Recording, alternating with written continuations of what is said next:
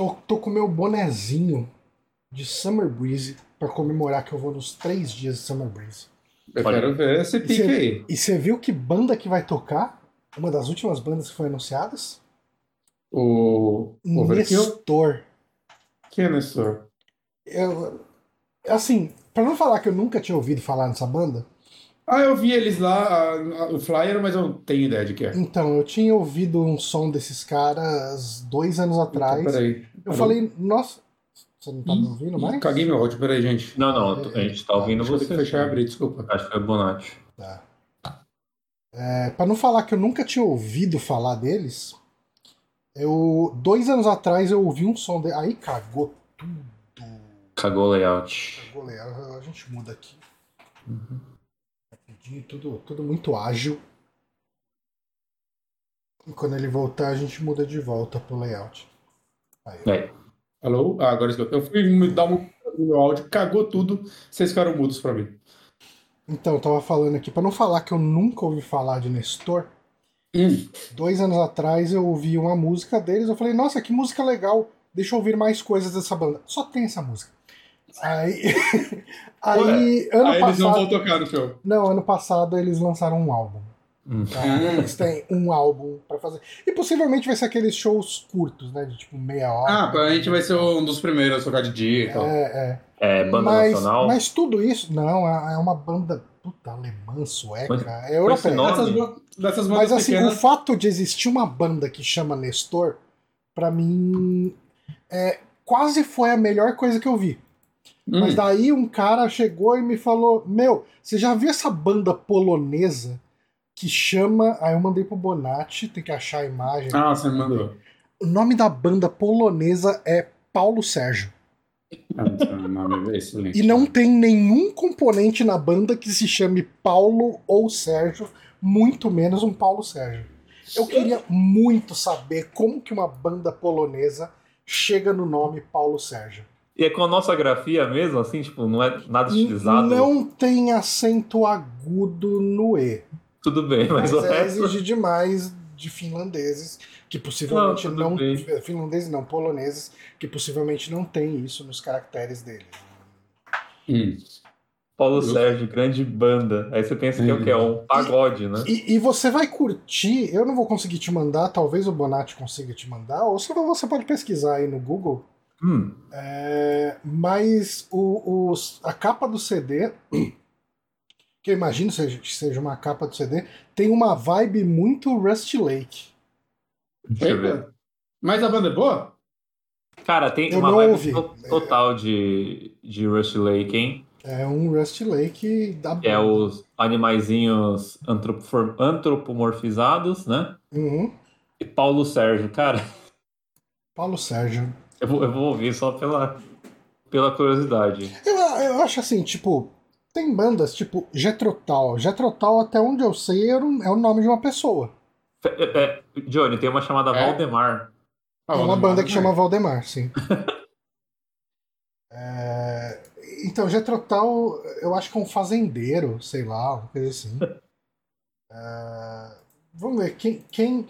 Who is Jetrotal? Who is Jetrotal? Não, eu quero saber o nome, não a banda. Nome.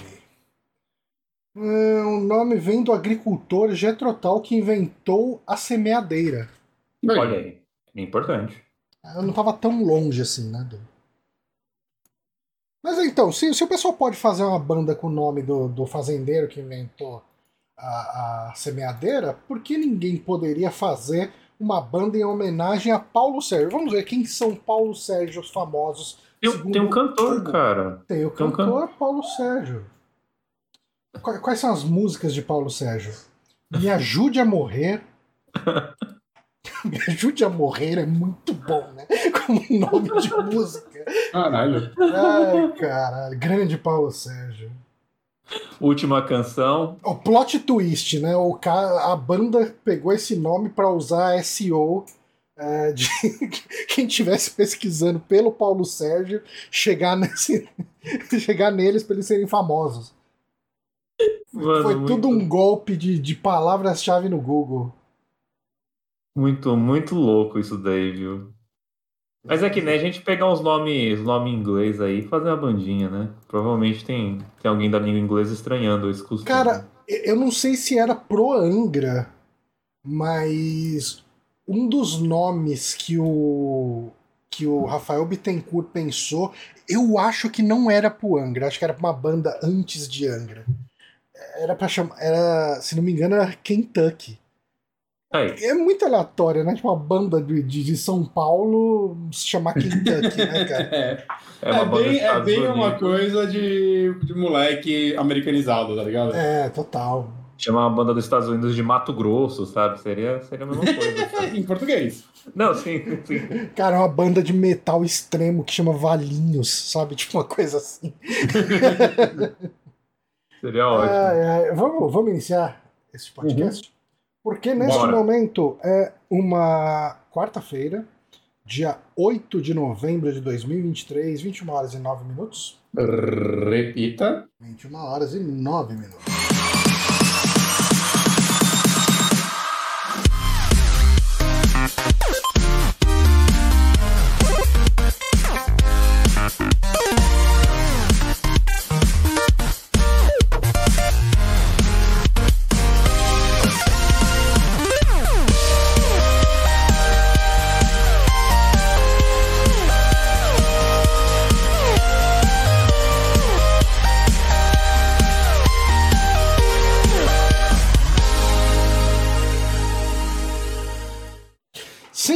Começando mais um saque, podcast do Super Amigos.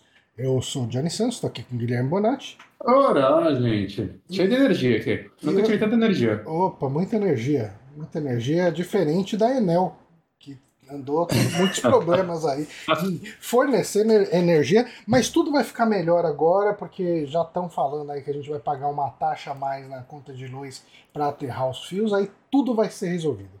É a, ta- a taxa do fio terra do Ricardo Nunes, né, A cara? taxa do fio terra no Ricardo Nunes, vem aí. Famoso vem E aí. aí? Ah, mas estamos aqui com ele, que vocês acabaram de ouvir a voz, nosso coleguinha de Rádio Sete Peles, o Moonrunner André Caoro. Seja bem-vindo. Boa noite, vim aqui para especialmente falar de um jogo muito especial. Muito especial. Muito especial. Especialmente. Muito especial. E eu acho. Ah, a gente tem aqui as indicações já que estão separadas para a gente falar, que estamos plenamente preparados para falar. Afiadíssimo. Ah, mas se a gente de repente for rápido, a gente pode falar de uma que a gente nem se preparou direito. Então, Uhum. a gente pode bem. começar já com Hum. a primeira indicação do Guilherme Obonati. É, sim. Que é uma indicação que eu ia fazer mais ou menos há duas semanas, né? Porque como a gente teve aquele adiamento do Amigo Outubro, é, ia ter um saco de indicação, mas eu acabei não podendo gravar, porque minha vida tá um inferno. E aí foi adiado até agora. E foi ótimo, de certa forma, nesse caso, porque né, o jogo que eu estou falando é o Assassin's Creed Mirage, que eu acho que foi bom porque deu tempo de eu terminar ele. E. Peraí, eu sendo escalpelado aqui. E foi bom, então, por causa disso, porque eu teria dado a primeira indicação depois de umas 8 horas de jogo e minha opinião mudou muito desse jogo. Para o bem e para o mal, em alguns pontos, é, tendo terminado ele. Né, Então, acho que acabou sendo positivo nesse sentido. Uhum. Mas, enfim, né? Eu prometi pra mim mesmo que eu não ia mais jogar Assassin's Creed depois do Valhalla que eu dropei, né? E aí, assim como o Michael Corleone, quando achei que eu estava fora, eles me puxaram de volta. Você terminou É. os outros dois anteriores? Eu não terminei o Valhalla. Eu terminei o Odyssey e o Origin. O único que eu não terminei foi o Valhalla. O único Assassin's Creed da série principal que eu não terminei foi o Valhalla. Eu não terminei aqueles 2D, tipo Chronicles China e Índia, não lembro quais eram. É, e também não, ter- não joguei o Rogue, que é aquele jogo que saiu junto com o Unity, que falam que é muito bom, assim, eu já vi muita gente falando que ele é um bom Assassin's Creed, que enquanto o Unity saiu para PlayStation 4, saiu esse para PlayStation 3, né, geração PlayStation 4, geração PlayStation 3. Eu não joguei ele ainda, um dia quem sabe eu jogue, mas dos numerados eu joguei todos, e só não terminei o Valhalla. Ok. E esse jogo é interessante porque ele era para ser originalmente uma expansão do Valhalla, né? Que acabou crescendo um pouco a ideia e virando algo, um jogo próprio standalone. Só que ele não custa full price, né? O que é algo positivo quanto a ele. Né, eu acho que ele custa 50 dólares, aqui no Brasil ele saiu a 250, o que é muito engraçado a gente hoje viver num mundo em que 250 reais não é full price, né, porque é caro pra caralho, né, mas 250 reais é tipo, uhul, 100 reais mais barato. Né, é, quando, é uma boa né, economia, convenhamos. Não, né? claro que é, mas é, se você pensar a franquia, pegar os Assassin's Creed do PlayStation 3 e começo do 4 era 150 reais, saca? Ah, então... Sim. Um, Ainda um mais jogo da Ubisoft, né? Que geralmente cai de preço rápido. Muito rápido e sempre entra para aquele serviço. Eu acho que esse, inclusive, é um jogo que no Day One já tava naquele Ubi Play, Ubi hum. Mais, que é o Game Pass da Ubi. Uhum, né? Mas eu não sei se. Porque ela tá, acho que meio linkada ao Game Pass, mas eu acho que esses jogos Day One não estão nele. Hum. Esse jogo é. não tá no Game Pass. O, esse, o Mirage, eu fui, eu fui comprar ele de presente pro meu irmão, que ele gosta bastante uhum. de Assassin's Creed, e não tinha na Steam. Eu comprei pela Epic. É, e é estranho, porque os últimos eu acho que não, eles demoraram para sair na Steam, vendia só no site da, da Ubi, né, no, no Uplay. É, que eu lembro que eu queria dar o Valhalla de, de aniversário para um amigo meu e aí não tinha como, que eu só, você só consegue enviar presente para Steam, né? A Epic, uhum. na época, pelo menos, não tinha essa opção. Que é uma acho merda. que ainda não tem. Eu acho que ainda não tem, né? Não, não tem. Eu, eu entrei na ponta dele escondido e comprei. Hum, entendi. É, então, é, aí é uma, é uma merda, né? Acho que agora tem na Steam, mas né, não, não, não tinha antes. Certo.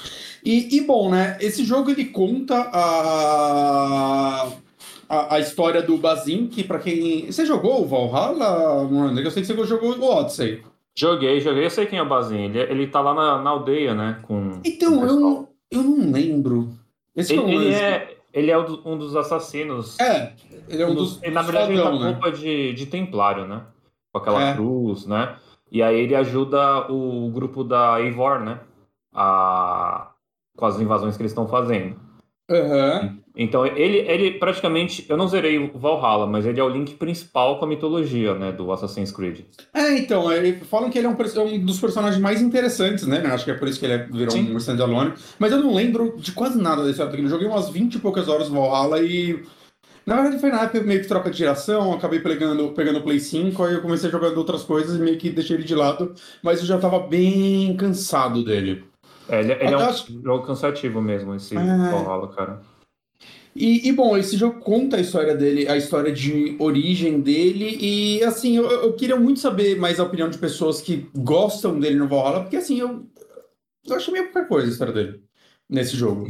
Saca? É bem padrãozinho, assim, ah, ele tem. Ela é meio mal escrita, assim. Você, é engraçado que eles falam que é um jogo baixo orçamento, e quando você vê o jogo rodando e tudo mais, você fica, porra, é engraçado isso ser um baixo orçamento para uma empresa como a Ubisoft, que ainda é um mapa aberto gigantesco, saca?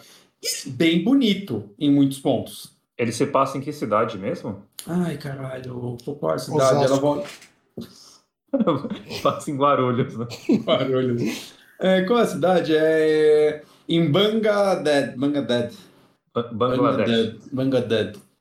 Não é que podia escrever Bangladesh. Ah, é. Porque tá em inglês. Bagdá, né? É, é Bagdá. Bagdá.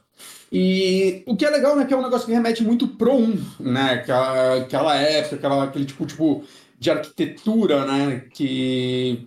Aquelas casinhas meio de, é de barro, mas eu não sei. Eu não manjo de arquitetura, gente. Tá muito claro isso.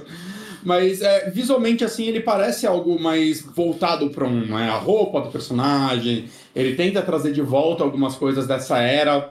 Né? Eu falo que ele é um Assassin's Creed muito. Quando fala uma volta à origem, ele, ele mira muito nos três primeiros. Hum. Saca? Apesar do terceiro já avançar um pouco, ele, os três primeiros ainda tem uma pegada, porque depois é. Bom, o Black, é, o Black Flags ele tem pegada do barco mais forte, né? E aí depois já veio o, o Unity e o Syndicate, que eles já têm uma pegada diferente também de locomoção e tudo mais. De escalado, o Syndicate tem o gancho. Então, então ele tenta ser bem uma volta mesmo para aquele lado mais stealth do primeiro. E eu acho que o problema dele é que ele acaba batendo no meio termo, porque ele é meio. Ele é feito na engine do Valhalla. Uhum. E eu sinto que, tipo, ele parece o Valhalla tentando emular aqueles jogos e não tipo um jogo, saca, uma engine ou, ou mecânicas realmente pensadas naquela época. Então, eu sinto que ele tem um peso diferente do que ele sentia naquela época. Naquela época, eu sinto que aqueles jogos eram jogos bem difíceis, por exemplo, no combate. Né? Beleza, eu sei que depois você pegava o esquema de parry era simples, mas não era um combate que você, você queria entrar nele. Você queria muito focar no stealth e tudo mais. E o stealth mesmo era meio clunky. Mas eu. Quando você vai jogar esse jogo, ele joga como Valhalla. Ele joga muito como Valhalla né, com alguns downgrades para falar, olha, uma volta às origens. Então, o combate não vai ter aqueles poderzinhos que você tinha nos últimos jogos, aquelas habilidades que era quase umas skill tree, não, quase não, era basicamente umas habilidades que tinham cooldown e tudo mais, né, que nesses jogos eles iam fazer uns negócios até bem exagerados. É, então ele é um combate mais pé no chão, mas como você ainda joga com Valhalla, ele, ele é um jogo muito, muito fácil. Hum. É, quando vem muitos inimigos no começo do jogo, eu ficava, putz, você não quer enfrentar muitos inimigos. Depois você pega o esquema de parry, você vê que, tipo, ah, putz, é, é simples lidar com bastante inimigos. Até o jogo quer fingir que você não quer chamar atenção, mas às vezes eu, tipo, ah, deixa eu só matar essa galera. Cara, que, que decepção, porque pelo que eu tinha visto de gameplay, parecia que já tivesse uns três ou quatro inimigos contra você, era um grande problema que você tinha que se livrar No começo dele. até, no começo até, mas aí você vai ficando mais fortinho, sua vida fica maior e você aprende o parry que, cara, a janela de parry desse jogo é uma sacanagem de fácil. Saca? É. se, quando a galera pega, ah, não, em Soul você tem 10 frames para acertar o parry, eu acho que tem uma janela tipo de dois segundos, porque você apertar o botão do parry, você vai dar parry. É, tem uma, uma janela, tipo, se você é muito preciso, você vai desnortear o personagem rápido. Mas, cara, é um jogo bem, bem, bem fácil. É, eu, eu sinto eu, que. Eu, eu, posso estar errado, mas eu tô fora de Assassin's Creed desde o 2. Né? Uhum. O último que eu joguei. É, o, o único que eu terminei. Não, não, eu terminei um também. É, mas eu sinto que Assassin's Creed ele, ele tenta ser um jogo mega acessível sempre, né? Ah, sim, sim, sim. Isso com certeza. E eu não acho que isso é um problema. Não, é não, que... Ele é um jogo feito para vender bastante. É que eu acho que assim, por exemplo, ele, esse jogo mira muito no stealth. Uhum. É um stealth extremamente medíocre. Saca? No, no sentido de, tipo. É, a gente tá falando da empresa que fez tipo Splinter Cell, que é um jogo referência de stealth até hoje. Uhum. Né? E, e o que você pega aqui é tipo, stealth, você tem que invadir uma base. Cara, é muito. Tipo, os personagens, eles são.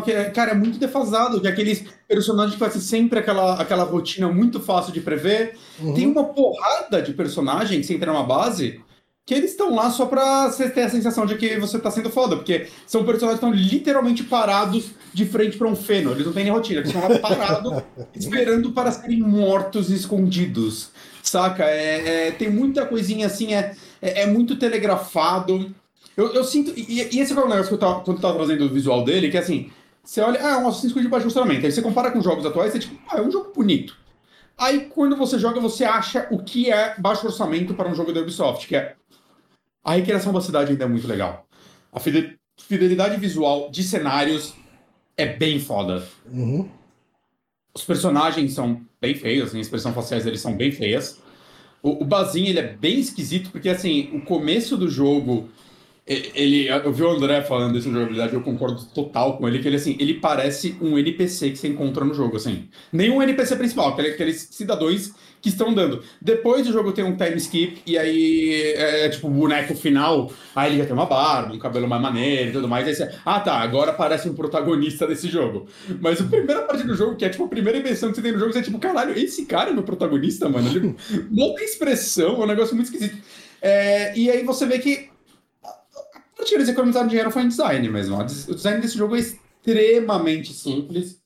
E a escrita dele é meio ruim, assim, saca? Os diálogos. Eu, eu acho que essas. Eu, não, eu acho que Assassin's Creed tem histórias legais. Né? Eu gosto da franquia. Eu acho que tem histórias legais. Eu não acho que o, é o fino do fino do, do escrita, da escrita, mas eu acho que, sabe. É, eu tenho muitos problemas com o Odyssey, por exemplo, mas eu acho que todo mundo que jogou esse jogo sai apaixonado pela Cassandra. Ela ah, é uma ah, protagonista sim. foda. Eu só Saca? zerei o Odyssey e eu me pego assim pensando em rejogar porque eu gosto muito de, do tempo que eu passo com a personagem É. ficar viajando pela Grécia com ela. O Origin, pra mim, é talvez um um dos mais bem escritos, assim, eu acho que o Bayek é um puta protagonista, assim, eu acho ele é, é o- talvez meu Assassin's Creed favorito, o Origin, por causa dele e por causa do setting de Egito Antigo, que da forma como Assassin's Creed é feito, eu nunca vi, saca? Tipo, a parte histórica dele, aí você vai andando, aí você chega numa cidade que o lance deles é de fazer tinta pra pintar roupa, aí você vê como eles fazem. É, tem todo o lance que eu sinto que ele tem bem, bem menos sidequest que o Odyssey, mas elas são mais bem trabalhadas. Eu acho o Origin maravilhoso, assim. E eu sinto que esse aqui é um downgrade né, em todos os sentidos na parte escrita, assim. Tem umas coisas que são só, tipo, conveniência, personagens que mudam motivação porque a história tem que ir para aquela direção, saca? Eu até gostei de um detalhe do final, que eu não vi vindo, mas eu acho que eu não vi vindo porque talvez tenha sido só muito jogado, mas tem um detalhezinho ok. Mas assim, eu, eu talvez precise ver um final explicado, porque. tipo. O, o, o achievement que você libera quando você tá no jogo é tipo, descubra a origem de Bazinho. E eu, tipo, quando eu acabei o jogo, eu falei. Tá, mas o que é Bazinho? Eu, tipo, eu, eu, eu preciso, acho que de um final explicado, Runner. Pra primeira vez eu vou ter que. Porque eu não entendi nada, assim, tipo, eu entendi, mas eu não entendi por que aquilo deveria ser grandioso, significar algo, talvez, por eu não ter me aprofundado muito no Valhalla. Saca? É, Isso é esquisito. O Jonathan par- Carneiro mandou umas mensagens aqui. Ele Ah. falou: Ah, eu não joguei Assassin's Creed Mirage ainda, mas o meu problema, entre aspas, com ele é que a impressão que dá é que a Ubisoft deixou de fazer o mesmo jogo dos últimos cinco anos para fazer o mesmo jogo que ela fazia há 10 anos. Isso me puxa um gancho pro review do Marcelos. ah, o pessoal deve seguir ele, bastante gente segue ele no Twitter. Ah, é, é um review que ele escreveu pro Radical Games. E ele falou aqui, ó, no frigir dos ovos, Assassin's Creed Mirage é um clássico instantâneo, principalmente por imitar jogos que já se provaram clássicos no passado, como Assassin's Creed 2 e a primeira fase de Aladdin do Super, do Super Nintendo. Em meio a tantos jogos revolucionários em 2023, a Ubisoft mostra mais uma vez que é a empresa favorita de um entre 80 jogadores ao realizar todos os nossos sonhos de 2007. Eu achei, eu achei E, e, e puxando esse gancho, eu acho que o, o Ricardo também, do Nautilus, ele falou uma coisa que eu concordo muito com ele. E parece que muita gente não concorda com ele e eu achei isso meio absurdo. Hum. Que é, ele falou, putz, quando, quando algo vai fazer uma volta às origens, né? Eu não lembro as palavras dele, então vou usar um pouco as minhas porque eu concordo com ele. E usar comparações feitas por mim, que é, quando você vê algo que é uma volta às origens, você não espera que seja exatamente o que foi feito naquela época, mas que seja o novo passo de evolução daquilo, né? Um Que exemplo que eu remeta pensei quando... aquilo, né? Só. Um exemplo que eu pensei nisso é você pode pegar o Mortal Kombat 9 e falar que ele é uma volta às origens. Por quê? Os Mortal Kombat dos últimos, sei lá, 10 anos eram aqueles Mortal Kombat com jogabilidade 3D. Uhum. Né? Pegada, sei lá, técnica, ou seja, que você tem movimentação em, em três eixos e tudo mais, em frente, pra cima e você vai pra. 3D, porra! Eu tô explicando 3D em 2023, tava no cu. E quando saiu o 9, ele era uma volta pro gameplay em 2D. Mas ele não joga como Mortal Kombat 1, saca? Você não ficava É. apertando o botão de soco, eles ficavam só dando aquele soquinho na cara. Ele era o próximo passo de evolução dentro daquela jogabilidade. Aham. Né? Então, e vários outros jogos fazem isso. O que eu sinto é, esse jogo eu não vou falar que ele joga, não, eu já disse, ele não joga como os Assassin's Creed antigos, mas ele joga como o Valhalla tentando imitar os antigos, quando o que eu queria mesmo era, tipo, o próximo passo Uhum. daquilo. Eu queria um Assassin's Creed que remeta aos antigos hoje, é, eu quero um Assassin's Creed com um stealth interessante. Eu quero um Assassin's Creed, sabe, com uma narrativa mais interessante do que era naquela época. Eu quero, sabe, eu quero uma evolução dentro daquilo. A impressão que dá é que eles voltaram para um passo um, e se Assassin's Creed caminhar para duas direções, né, que provavelmente vai acontecer, que a gente vai ter o, o principal lá, que vai ser os, os gigantes RPGs, e vai ter talvez as continuações desses que eles vão ficar lançando entre um e outro, porque é mais barato de fazer. Uhum. Pode ser que a gente veja a evolução a partir daí. Mas porra, mano, é, é, saca, 10 anos a gente não Assassin's Creed assim, sei lá. O último foi o Syndicate, eu não lembro de que ano ele foi. Não faz 10 anos ainda. Deve ser 2016, sei lá. Mas, saca, a gente esperava um próximo passo a partir disso. Ou que ele trouxesse algo tão novo e único. E não é isso que ele faz. Dito tudo isso, eu gostei do jogo. ele é um jogo muito gostoso, saca? Ele é, ele é um, um passatempo muito legal. A história não é tão bem escrita, mas eu acho que o personagem é legal. Tem alguns, alguns momentos que o texto brilha um pouquinho. É, e eu gosto da estrutura de gameplay dele, né? Porque ele é um micro daquilo. Eu gosto, eu gosto muito de ter um Assassin's Creed que se passa em uma cidade de novo. Hum. Né? Porque os outros, ah, vamos recriar o Egito inteiro. Nossa, é, Ah. é o que me afasta da franquia. E, é, e aí é um monte de cidadezinha que é meio parecida, saca? Não, não são interessantes. Isso aqui é tipo uma cidade que, conforme você vai jogando, você começa a identificar locais dela. Que é coisa que os antigos faziam, porque você ficava naquela cidade, É, vivendo é, ela. vamos pensar assim: se você tivesse um jogo que você podia explorar toda a moca, Nossa! não quer dizer que você ia ver um monte de lugar diferente. Você ia tipo, Não. um monte de predinho, um monte de casinha abaixo, um monte de sobrado, e ia ser um- isso replicado em um monte de lugar, né? O que Sim, você sim. falou da, da- de estar inflado o mundo, lembro muito do Odyssey. Eu adoro ele, mas, por exemplo, existem certas localizações que são históricas, né, da Grécia. Uhum. Labirinto do, lá do Minotauro, lá de Creta. O bagulho Que foi é uma área opcional. Sim, sim, mas tudo bem. Hum. Ele foi, re- foi recriado, é muito bonito de ver, mas não dá vontade alguma de ir. Tanto pela É. distância, tanto que você não encontra nada de interessante pra Exato, fazer, então. né? E enquanto, porra, você pega, sei lá, eu vou trazer o Unity aqui, eu, eu não acho ele um bom Assassin's Creed, né? Mas, porra, a recriação de Paris dele é tão foda que quando a igreja pegou fogo, eles mandaram o modelo 3D pra ajudar na reconstrução da igreja, saca? Uhum. E, porra, cada cantinho daquilo lá era bem pensado. Eu não acho que é o caso desse, saca? Talvez porque, sei lá, a gente tá falando de um tempo muito atrás, talvez a gente não tenha tanto registro, não sei. Né? Ou talvez porque seja uma cidade mais que, tipo, as coisas são mais parecidas, mas ainda assim você tem os pontos turísticos e um dos coletáveis do jogo, isso eu acho legal, são os, ir nos lugares turísticos para você achar um negócio que vai ter um codexzinho sobre o local, explicando o que ele é e tudo mais. Isso é uma parte que eu acho muito legal. É, ele tem também alguns, alguns outros coletáveis, né? ele tem algumas side missions que são bem basiquinhas, mas eu, eu acho que ele que ele até que sabe utilizar algumas coisas, tipo, como aprofundar um pouquinho a mecânica dele nisso. Eu acho que ele brilha mesmo é a história principal, e eu acho que o principal, assim, acho que é uma coisa que eu não vi ninguém falando dele, que é a coisa que eu mais gostei desse jogo, eu gostaria de ver mais jogos fazendo, é o quest log dele. Porque o quest log dele não é uma lista de missões escritas. O quest log dele é como se fosse quase um, um fluxograma. O que acontece? Você tem que matar cinco alvos principais. Então, para cada um deles, não só para cada um, tipo, tem vários alvos pequenos que vão levando para os principais, né? Que, que é engraçado que eu vi, um- eu vi um lembro quem falando no Twitter, alguém reclamando que. Ou foi no YouTube, que ah, mas o objetivo no jogo no final é matar. Eu, Tipo, caralho, você tá jogando um jogo chamado Assassin's Creed. É, né? Você, você queria que, que o seu objetivo fosse dialogar com essa galera e chegar num acordo? O que, que você tá É o mínimo, esperando? cara. Você não viu aquele livro lá da Disney sobre piratas? Não. Um livro infantil, assim, aí pra umas Hum. criancinhas vestidas de pirata. E Hum. tá lá nas leis. Eu acho que esse vídeo, esse livro não, não veio pro Brasil. Eu não lembro, eu acho que eu vi em inglês, uh, os prints, né? E lembre-se, crianças, um, um pirata de verdade não rouba coisas dos outros. Gente, vocês não estão entendendo o conceito básico de pirata. Isso me lembrou, isso me lembrou aquele review, acho que do Waypoint, quando saiu o Resident Evil 2 Remake. Falou que Hum. o, re- o jogo era datado porque você não conseguia mostrar empatia com os zumbis. Hum, Ah, mano. Assim, o que, você. É. Pô, é Resident Evil 2, cara, sabe? Não, não Ah, sei o que não, você é- queria aqui. é. Não sei, desculpa. Vou- Não sei o que você queria aqui nesse jogo, mas. Não sei. Lembro, não lembro sei. isso aí. Não sei. É, enfim. E o quest log dele, você vai tendo tipo um objetivo principal e quando você e para chegar nele você vai tendo em volta do círculo outros objetivos que um vai levando ao outro, hum. tá ligado? Que é tipo, normalmente você vai, ah, você vai primeiro objetivo, sei lá, é você invadir uma base e conseguir uma informação.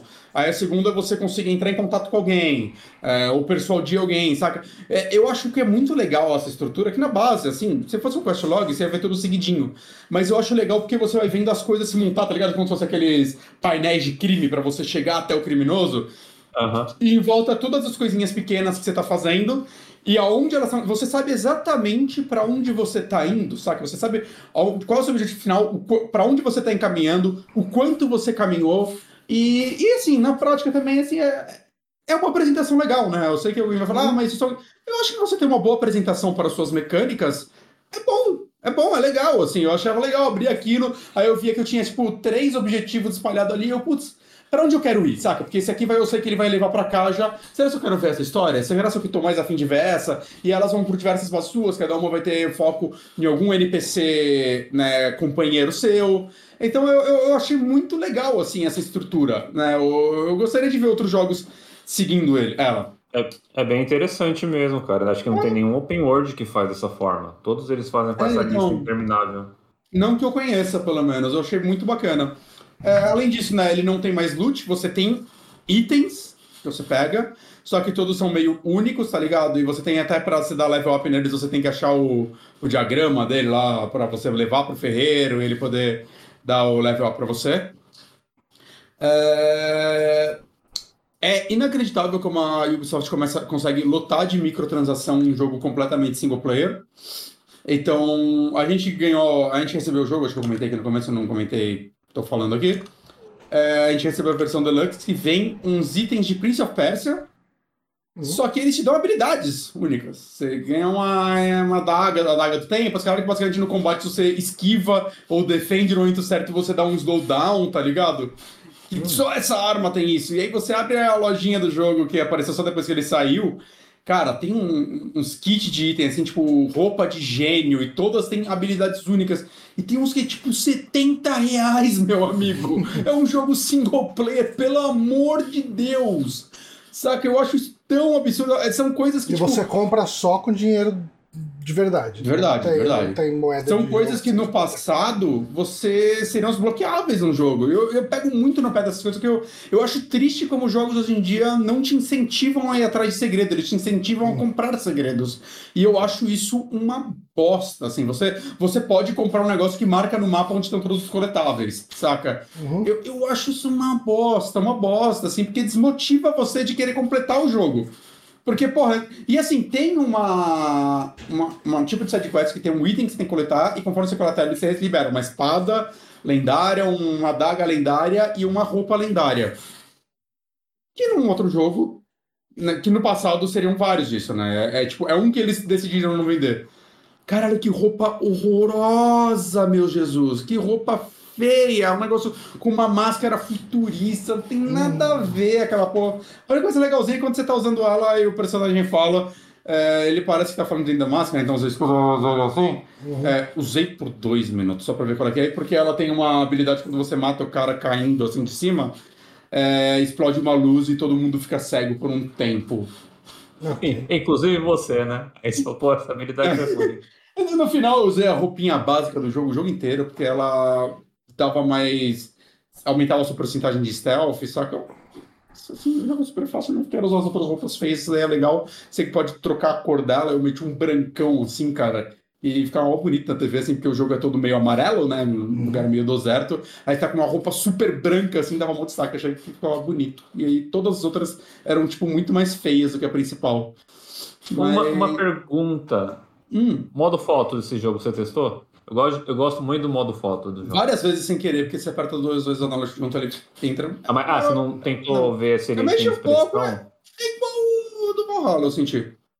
Ah, tá. É que, o- É os não outros ligo. Assassin's Creed, né? Você ia tirar uma foto, aí quando você colocava o boneco o, mostrando a cara dele, ele tava sempre com uma cara de bunda, assim, né? Então, qualquer ângulo que você pegava ele aí, você desistia, porque Então, ele estragava toda a foto. É principalmente como eu joguei no Xbox, né?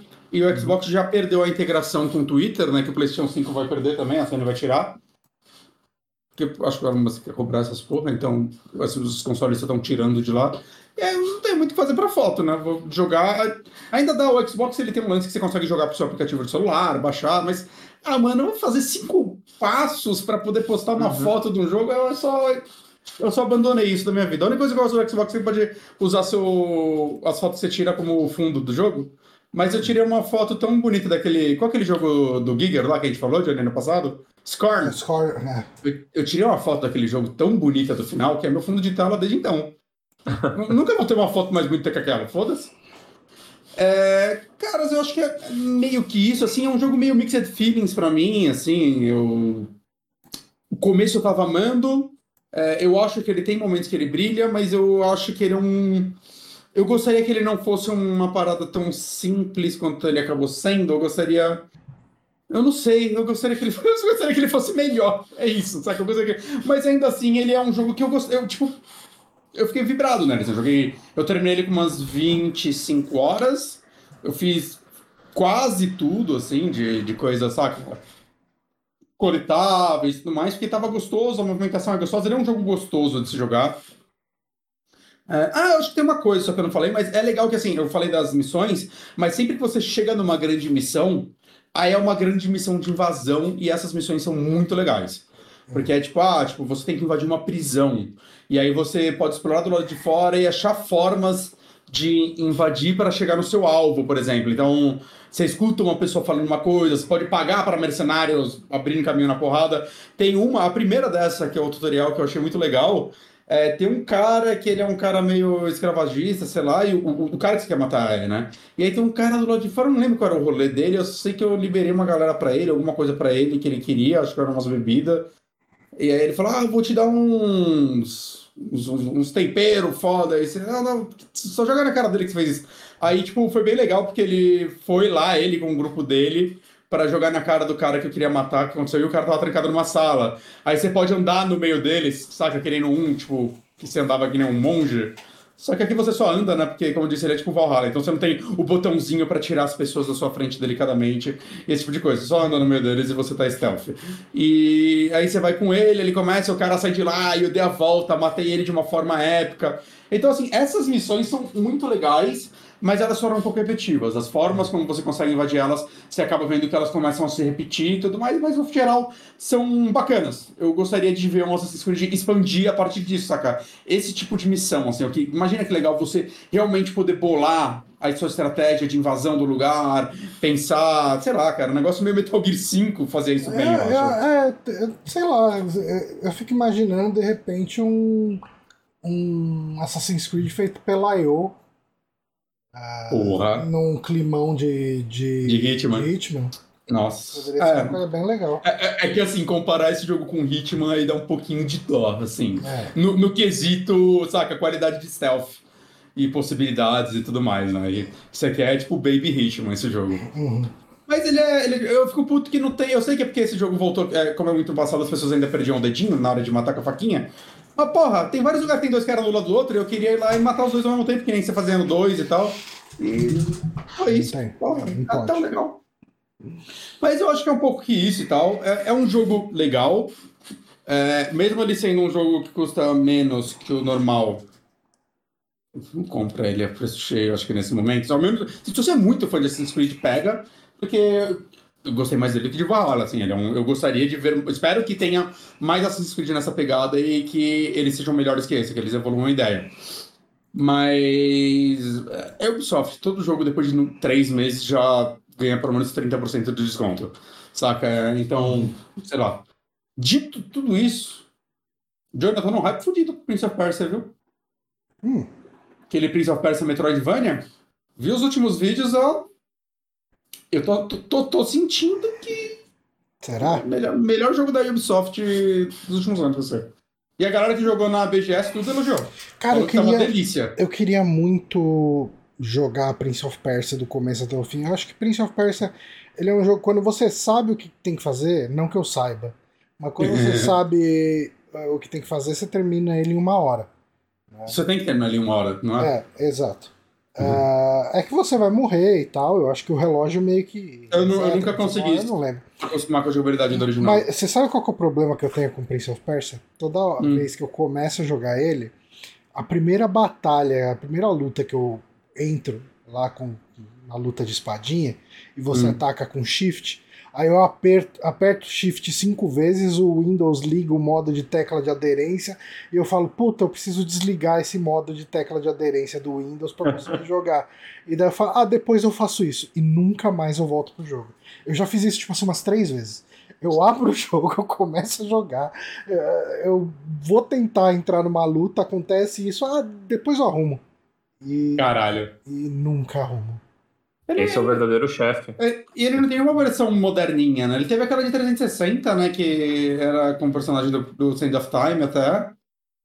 Não sei se você lembra. Ah, mas eu, eu queria jogar a versão que eu joguei no, no PC. Não, então, é que eu tô falando, não tem nenhuma versão acessível acessível e que, sei lá, às vezes você consiga jogar essa versão com controle hoje em dia. Eles podiam fazer o que eles fizeram com o, Karateka. o né? Karateka. Eu acho que é possível, né? Que Eu o cara não tinha tudo. Se É, ele tinha tudo aquilo lá de registro de Karateka, ele deve ter um dobro de Prince of Persia, deve dar pra fazer. Sim, sim. Então, ele lançou os dois livros, né? O The Making of Karateka e o The Making of Prince of Ah, é?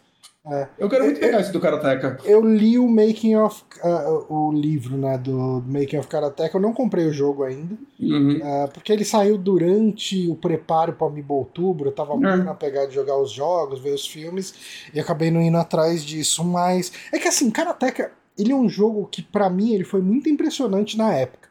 Eu, eu, eu tinha um vizinho que tinha um Apple II. Uhum. E quando eu vi esse jogo rodando lá, cara, porque, cara, pensa, era. eu- acho que foi antes dos anos 90. Acho que foi 80 e pouco. Não, não, ele é de 87. Ah, tá, mas sei lá, você tá? viu. É, porque essas coisas demoravam pra chegar aqui. É verdade. É, eu, assim, tipo, pelo menos anos, é, é, no ano 90, né, 1990. E quando eu vi esse jogo rodando no computador do, do meu vizinho, né, era um tiozinho, é amigo do meu pai, ah, e eu vi jogando, ele rodando lá, cara, não existia jogo com rotoscopia naquela época, cara. Você não via nada. Tipo, um- uma movimentação extremamente realista dos frames do Eu cara. acho que até hoje ela é ótima. tal. né? Cara, o, o, o, o Karateka envelheceu um pouco mais. um pouco pior. Agora, o Prince of Prince Persia, of Persia, o Prince of Persia, ele me surpreende até hoje. Eu É. acho a movimentação do, do- dos sprites ali do, do, do Prince of Persia incrível, absolutamente incrível. É que eu acho que o Make of Karateka também não é só pelo jogo que você compra, né? Ele é pelo documentário que vem falando É, que é pelo documentário. É que eu falo assim, tipo, eu até teria curiosidade pela, pela parte do documentário e tal, beleza. É que a parte jogo dele é meio, é meio chato. Uhum. Ele é um jogo que não envelheceu tão bem. Eu tenho muita vontade de jogar o Prince of Persia, como eu falei aqui. Eu não tenho muita vontade de jogar o Karateka, não. Porque, É que essa o versão cara- deve ter uns saves, algumas coisas facilitam. é, é que o. Karateka, na real, ele tem. Ele é um jogo que ele repete ciclos meio curtos, assim. É. Ele não é um jogo com um puta de um game design. É, é, é você andar, vai ter uma areninha, você vai enfrentar um outro karateca ali, aí você vai andar, acho que tem uma hora que tem uma águia, alguma coisa assim, você vai ter um outro karateca de máscara, ah, beleza, concluiu sua coisa, daí você começa de novo, sabe? Tipo, ele, é um, ele é um jogo mega simples, feito por um moleque de 16 anos, sei lá quantos anos ele tinha, nos primórdios do desenvolvimento de computador em casa. Então, ele é exatamente isso, mas ele é um jogo absolutamente incrível. Uhum. Só quero comentar aqui, o, o Jonathan comentou, o Assassin's Creed Mirage do Bonatti é o clássico, amei, uma estrela. é meio isso. Eu, eu gostei do jogo, mas eu tenho muitas ressalvas. né? e assim, num ano como esse, é difícil eu recomendar a pessoa, tipo, dar atenção para esse jogo nesse momento, saca? É, é só para quem é muito fã de Assassin's Creed e ele não vai pegar ninguém que não é fã. Mas sabe quem vai. O, o, o que, que vai pegar mesmo quem não é fã? Tibia 2. Mario Maravilha. Hum. Mario Maravilha, novo jogo do Mario, que nosso queridíssimo Moonrunner veio aqui para comentar com a gente. Ah, Sim, sim. Eu, eu vim para comentar sobre esse Mario porque Mario 2D é uma delícia. E eu tava com muita saudade do Mario 2D novo. Você jogou o Mario Maker? Não, não joguei. Eu O, o Mario adquiri Maker. um Switch recentemente e o Bonatti sempre fala: Ah, Mario 2D tem o Mario Maker lá pra jogar. Então, falo, o- não, quero um Mario com historinha. Então, mas é, é que assim, vai, tipo. eh, Se eu te falar que eu prestei atenção na história desse jogo aqui, é, meio que não, né? Mas Olha, o- tudo bem. Não. É, mas assim, o Mario Maker 2, ele tem. As fases prontas dele são muito boas. assim. Ah, sim, sim. Ele, Eu- tem, ele é um Mario. ah, e- Ah, e o Jonathan Carneiro falou aqui, né? O Mario Maker 2 tem um modo história, sim. É um modo história bacaninha. Ele é focado nessa questão do Maker mesmo, mas ele tem as fases prontas ali pra te mostrar o- o- todos os elementos de design que ele tem. Eu, eu, Assim, quando você tiver com saudade de jogar Mario 2D de novo, ah, eu acho que vale a pena você deixar ele num, numa wishlist. Assim, e- jogo da Nintendo nunca cai de preço, né? Mas às vezes dá uma sorte, ou às vezes até ele pode aparecer aí, tipo, usado, ou sei lá, aparecer alguma promoção de loja, versão física. Eu recomendo muito ele, viu, cara? Eu, eu gostei muito de ter jogado ele. Sim, sim. Eu, eu tenho muito interesse no Mario Maker. É, inclusive até o de DS, o de 3DS eu jogaria. Eu tenho um 3DS destravado, daria pra pegar. Uhum. Mas o.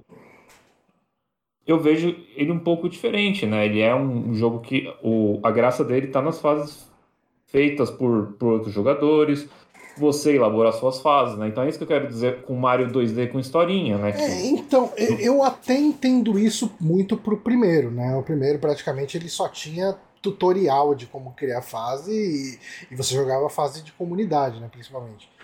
Mas o 2, ele, ele se sustenta como um, um Mario 2D, sabe? Por si só. Entendi. Mas vamos falar que, do, do assim, Mario Maravilha? O, o, a minha história com o Super Mario Uhum.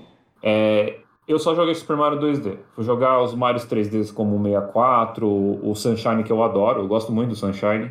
Uhum. E o Galaxy, que fui jogar um pouco esse ano também. Agora, né? Eu não tinha jogado nenhum desses 3Ds durante a minha, minha infância, nem, so- nem durante a minha adolescência, porque eram consoles que eu não tinha, né? Uhum. Porque muito tempo, por muito tempo eu tive o Super Nintendo. Eu tive o Super Nintendo até 2009, quando eu ganhei um Play 2, né? Aí depois eu peguei o Play 3 e por aí vai e abandonei a Nintendo, né? Era muito caro para comprar. Agora com o Switch, né, tô revisitando esses jogos que são, são muito interessantes. E pra mim, Mario, a graça dele foi sempre o Mario 2D, né? Eu não, não sou fã desse modelo em que você tem que ficar voltando para um mesmo cenário várias vezes para descobrir qual é a Ah, tá. vez. Aham.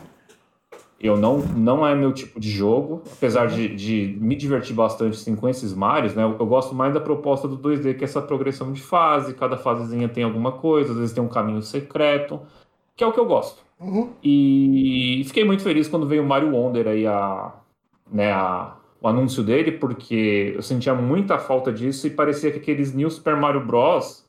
Eles não eram tão divertidos assim, né? Eu joguei os de DS, o de Hum. DS, que é o New Super Mario Bros. 1, e o de 3DS, que é o 2, né? Uhum. E acho eles tão um pouco inspirados, sabe? Jogos assim Sério, eu, que. eu- eu joguei o 2 no, no Wii U. Não, é New Super Mario Bros. U, né? Eu não lembro o nome Sim, sim, sim. dele. E tem, tem o New Super Mario Bros. 2, que é o de 3DS. Tá, É que é que tinha o do Wii U também, né? Ah, sim, que dá pra jogar com várias, várias gente, né? É, eu gostei muito dele, assim. Ah, eu, eu- sei que ele saiu, né, pra, pro Switch depois. Saiu. É, Dá pra pegar ele. Eu gostei, assim, obviamente ele não chega no nível de Mario Wonder, né? Tipo, Ah, mas eu acho que esse jogo ele recebe mais hate do que ele deveria. É, eu acho que muita gente fica metendo pau, fala, ah, não sei o que, mais do mesmo e tal, mas eu, eu acho que ele faz umas fases bem criativas, cara. Tipo, En- Então, cara, eu. Eu me experienciei esses New Super Mario Bros. só pelas versões mobile deles, tá? Eu não Uhum. joguei as de Wii nem as de Wii U. E eu não acho tão inspirado assim, né? Com uma- Passei a vida inteira jogando Mario World, Super Mario 3 e o Yoshi Island, né? Uhum. Então eu acho eles bem, bem abaixo, assim, no, no quesito de diversão. Eu não gosto da arte dele, acho um 3D assim sem graça. Gosto da música, é legal que os, os bichinhos dançam, né? Os Goomba Uhum. pulam quando faz a batidinha da música, isso, isso é bonitinho e tal, é legal. Mas o Mario Wonder, ele parecia ser muito bom, e quando eu joguei, falei, caralho, isso aqui é, é maravilhoso mesmo, né? Não, o nome dele faz e- jus. ele é aquele jogo que. Assim, eu, concordo com você que. é, eu, assim, fui uma das pessoas que eu gostei muito quando foi anunciado o New Super Mario Bros. Era no DS, né? Uh, porque uhum. foi realmente uma volta ao Mario 2D, né? E, e, fazia muito tempo que a gente não tinha um Mario 2D bacana, assim e tal. Ele, ele é, no geral, bem pouco criativo, assim, no sentido de. Ele não parece. Uh, ele não parece tão chocante quanto foi um Mario 3 ou um Mario World, sabe? Tipo, ele, Sim. É, ele é um Mario 2D, mas assim, eu gostei, eu joguei. Uh, ele foi um dos primeiros jogos que eu peguei no meu DS. E eu joguei amarradão. Eu acho que ele tem muitas fases divertidas de jogar, mas ele é um jogo de plataforma. É, é um Mario. É, Mario the Game, né? Tipo, é, ele tem ali um o outro power-up novo, se tiver, eu nem lembro o que, que ele tinha de novo. Acho que ele tinha a bolinha de gelo, né? Eu acho que é novo dele, do, do Nilson. Ele tem aquele cogumelão que você Ele tem o cogumelão que você sai destruindo tudo na tela, é verdade. Que é divertido, é divertido. Mas assim, cara, pra mim foi. Porra, eu joguei amarradão, cara. Você jogar um jogo daquela qualidade num DS é, é muito foda. Uhum. Uh, e, e, eu concordo com você que o que veio depois pareceu iterações com menos inspiração em cima dessa mesma forma. Eu, assim, de novo, eu sou um defensor do New Super Mario Bros. U. Uh, ele foi okay. o primeiro jogo que, que eu peguei no meu Wii U e eu joguei ele bastante. Assim, algumas coisas que esse Mario Wonder faz, eu já tinha visto ele fazer, né? É, que eu achava legal eu tenho um exemplo que eu sempre cito, que é uma fase que tem umas bolhas de água voando no céu, e daí você tá assim, você tá andando e de repente você pula e você nada nessa parte que é uma bolha que tá no céu, sabe? E você vai uhum. nadando entre bolhas, eu achei isso mega criativo, assim, quando eu vi, sabe? Tipo, é um tipo de level design que eu não tinha visto outro jogo fazendo ainda. Né? E eu sim, acho que sim. ele tem esses momentos pontuais, mas são momentos muito pontuais diferente do Mario Wonder. Assim, eu, eu acho que o Mario Wonder, é, uma dessas. A, a, grande novidade desse Mario Wonder é essa flor. Uh, tem um nome essa flor bizarra que você pega durante as fases? É, o Wonder, Wonder Flower. Flower né? É, Wonder Flower. Que ela dá um spin na, na, na como é que chama? Na. Uh, na mecânica do jogo, né? Tipo, é, ele muda o jogo mecanicamente.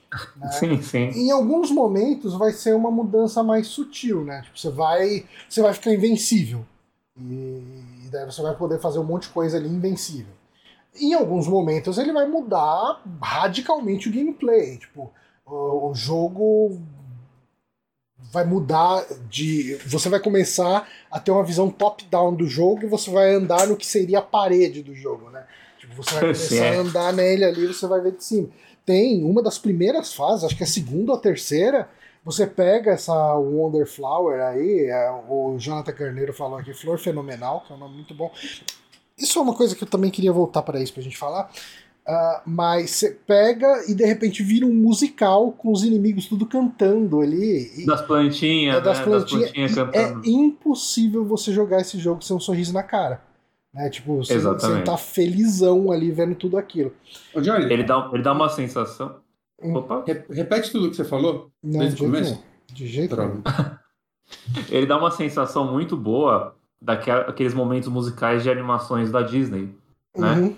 Você tá assistindo e, e você é pego assim, você, você acaba entrando no clima muito, uma forma muito contagiante, né? Quando você pega essas Wonder Flowers, principalmente nessas que nem muda tanto o jogo, mas o ambiente todo fica muito divertido, né? O exemplo da, uhum. musical das plantinhas. Tem outros efeitos que essa Wonderflower ela vai trazer, que é você virar um inimigo da fase, né? É. Você se tornar uma geleca. Quando você se torna. Não sei se o Bonatti já, já viu, mas quando você se torna um Goomba, por exemplo. Já, já. É fiz um mundo especial do Goomba, inclusive foi o único por enquanto que eu fiz 100%, uhum. porque. Nossa, eu acho que eu fiquei uns 20, 30 minutos nele pra conseguir pegar tudo. É. E você vê como que os Goombas sofrem, né, meu? Coitado. os Goombas são muito tadinhos nesse jogo. Nesse jogo. Cara, é muito engraçado quando você, quando você vai pular em cima do Goomba, tem um frame dele olhando para cima, assim, meio que sabendo que ele vai morrer, sabe? Dá até uma tristeza. e, e isso, esse lance da Flora também é legal, né? Eu tava até conversando com um amigo meu do trabalho, E ele, quando ele começou o jogo, ele falou, putz, mas é, só tem quatro, né, transformações, né, tipo, Forja de Fogo e tudo mais, né? Uhum. Uhum. É, ele, ah, eu até acho que eu gostaria mais. Aí depois ele, ah, não, jogando é tipo, as Wonderflower suprem completamente isso, né? Porque é, é, nem todas são necessariamente transformações do Mario, mas eles mudam tanto o que é o jogo, como você joga, o que você tá fazendo, que é tipo, supre completamente esse lance de, tipo, teoricamente você tem quatro power-ups. E além disso, tem também os que você equipa também, que mudam um pouco, né? Tipo, chapéuzinho paraquedas, esse tipo de coisa, né? É. É, o, são os badges, né, que você, Uhum. você equipa. Ah, um negócio que eu ia falar, acabei esquecendo agora que eu lembrei. É, o meu Switch tá em inglês. Ah, o texto do jogo todo tava em inglês pra mim. Mas a voz da, da Flor que, que fica conversando com você no meio do, do jogo, você pode escolher o idioma independente ali. você- Ah, no menu você consegue. Uhum. Se você joga o jogo em portu... com o Switch em português, ele vem em português, o texto. Ou não? sim, sim, tá em português pra mim. Ah, tá. Inclu- inclusive, Eu queria que de- desse pra mudar, cara. Tipo, na... Eles deixam mudar o áudio, que é o mais difícil, e o texto É. não. né? É muito bom. é muito bizarro, cara. Mas eu- eu- isso é um ponto interessante também, né? Que tem a florzinha que fala, e eu comecei com ela em inglês, né? Que eu durante jogo tudo em inglês, os, os diálogos. Que ó, é o. Como dublador. Eles dirigiram normalmente os jurado- dubladores inglês e tudo mais. Eu vou jogar assim, eu joguei, sei lá, umas duas horas assim. Aí eu vi alguém falando, putz, em português tá legal. Eu falei, deixa eu ver qual é que é.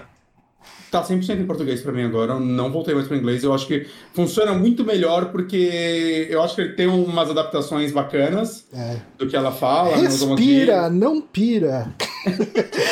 Não, mas, mas eu acho que o principal é porque não é algo que você quer botar muita atenção. É algo que você tá lá e alguém fala. E quando tá em inglês, eu reparei que, tipo, muitas vezes eu, eu nem ouvia o que ela falava, eu só ouvia a Aham. vozinha e tal, e eu.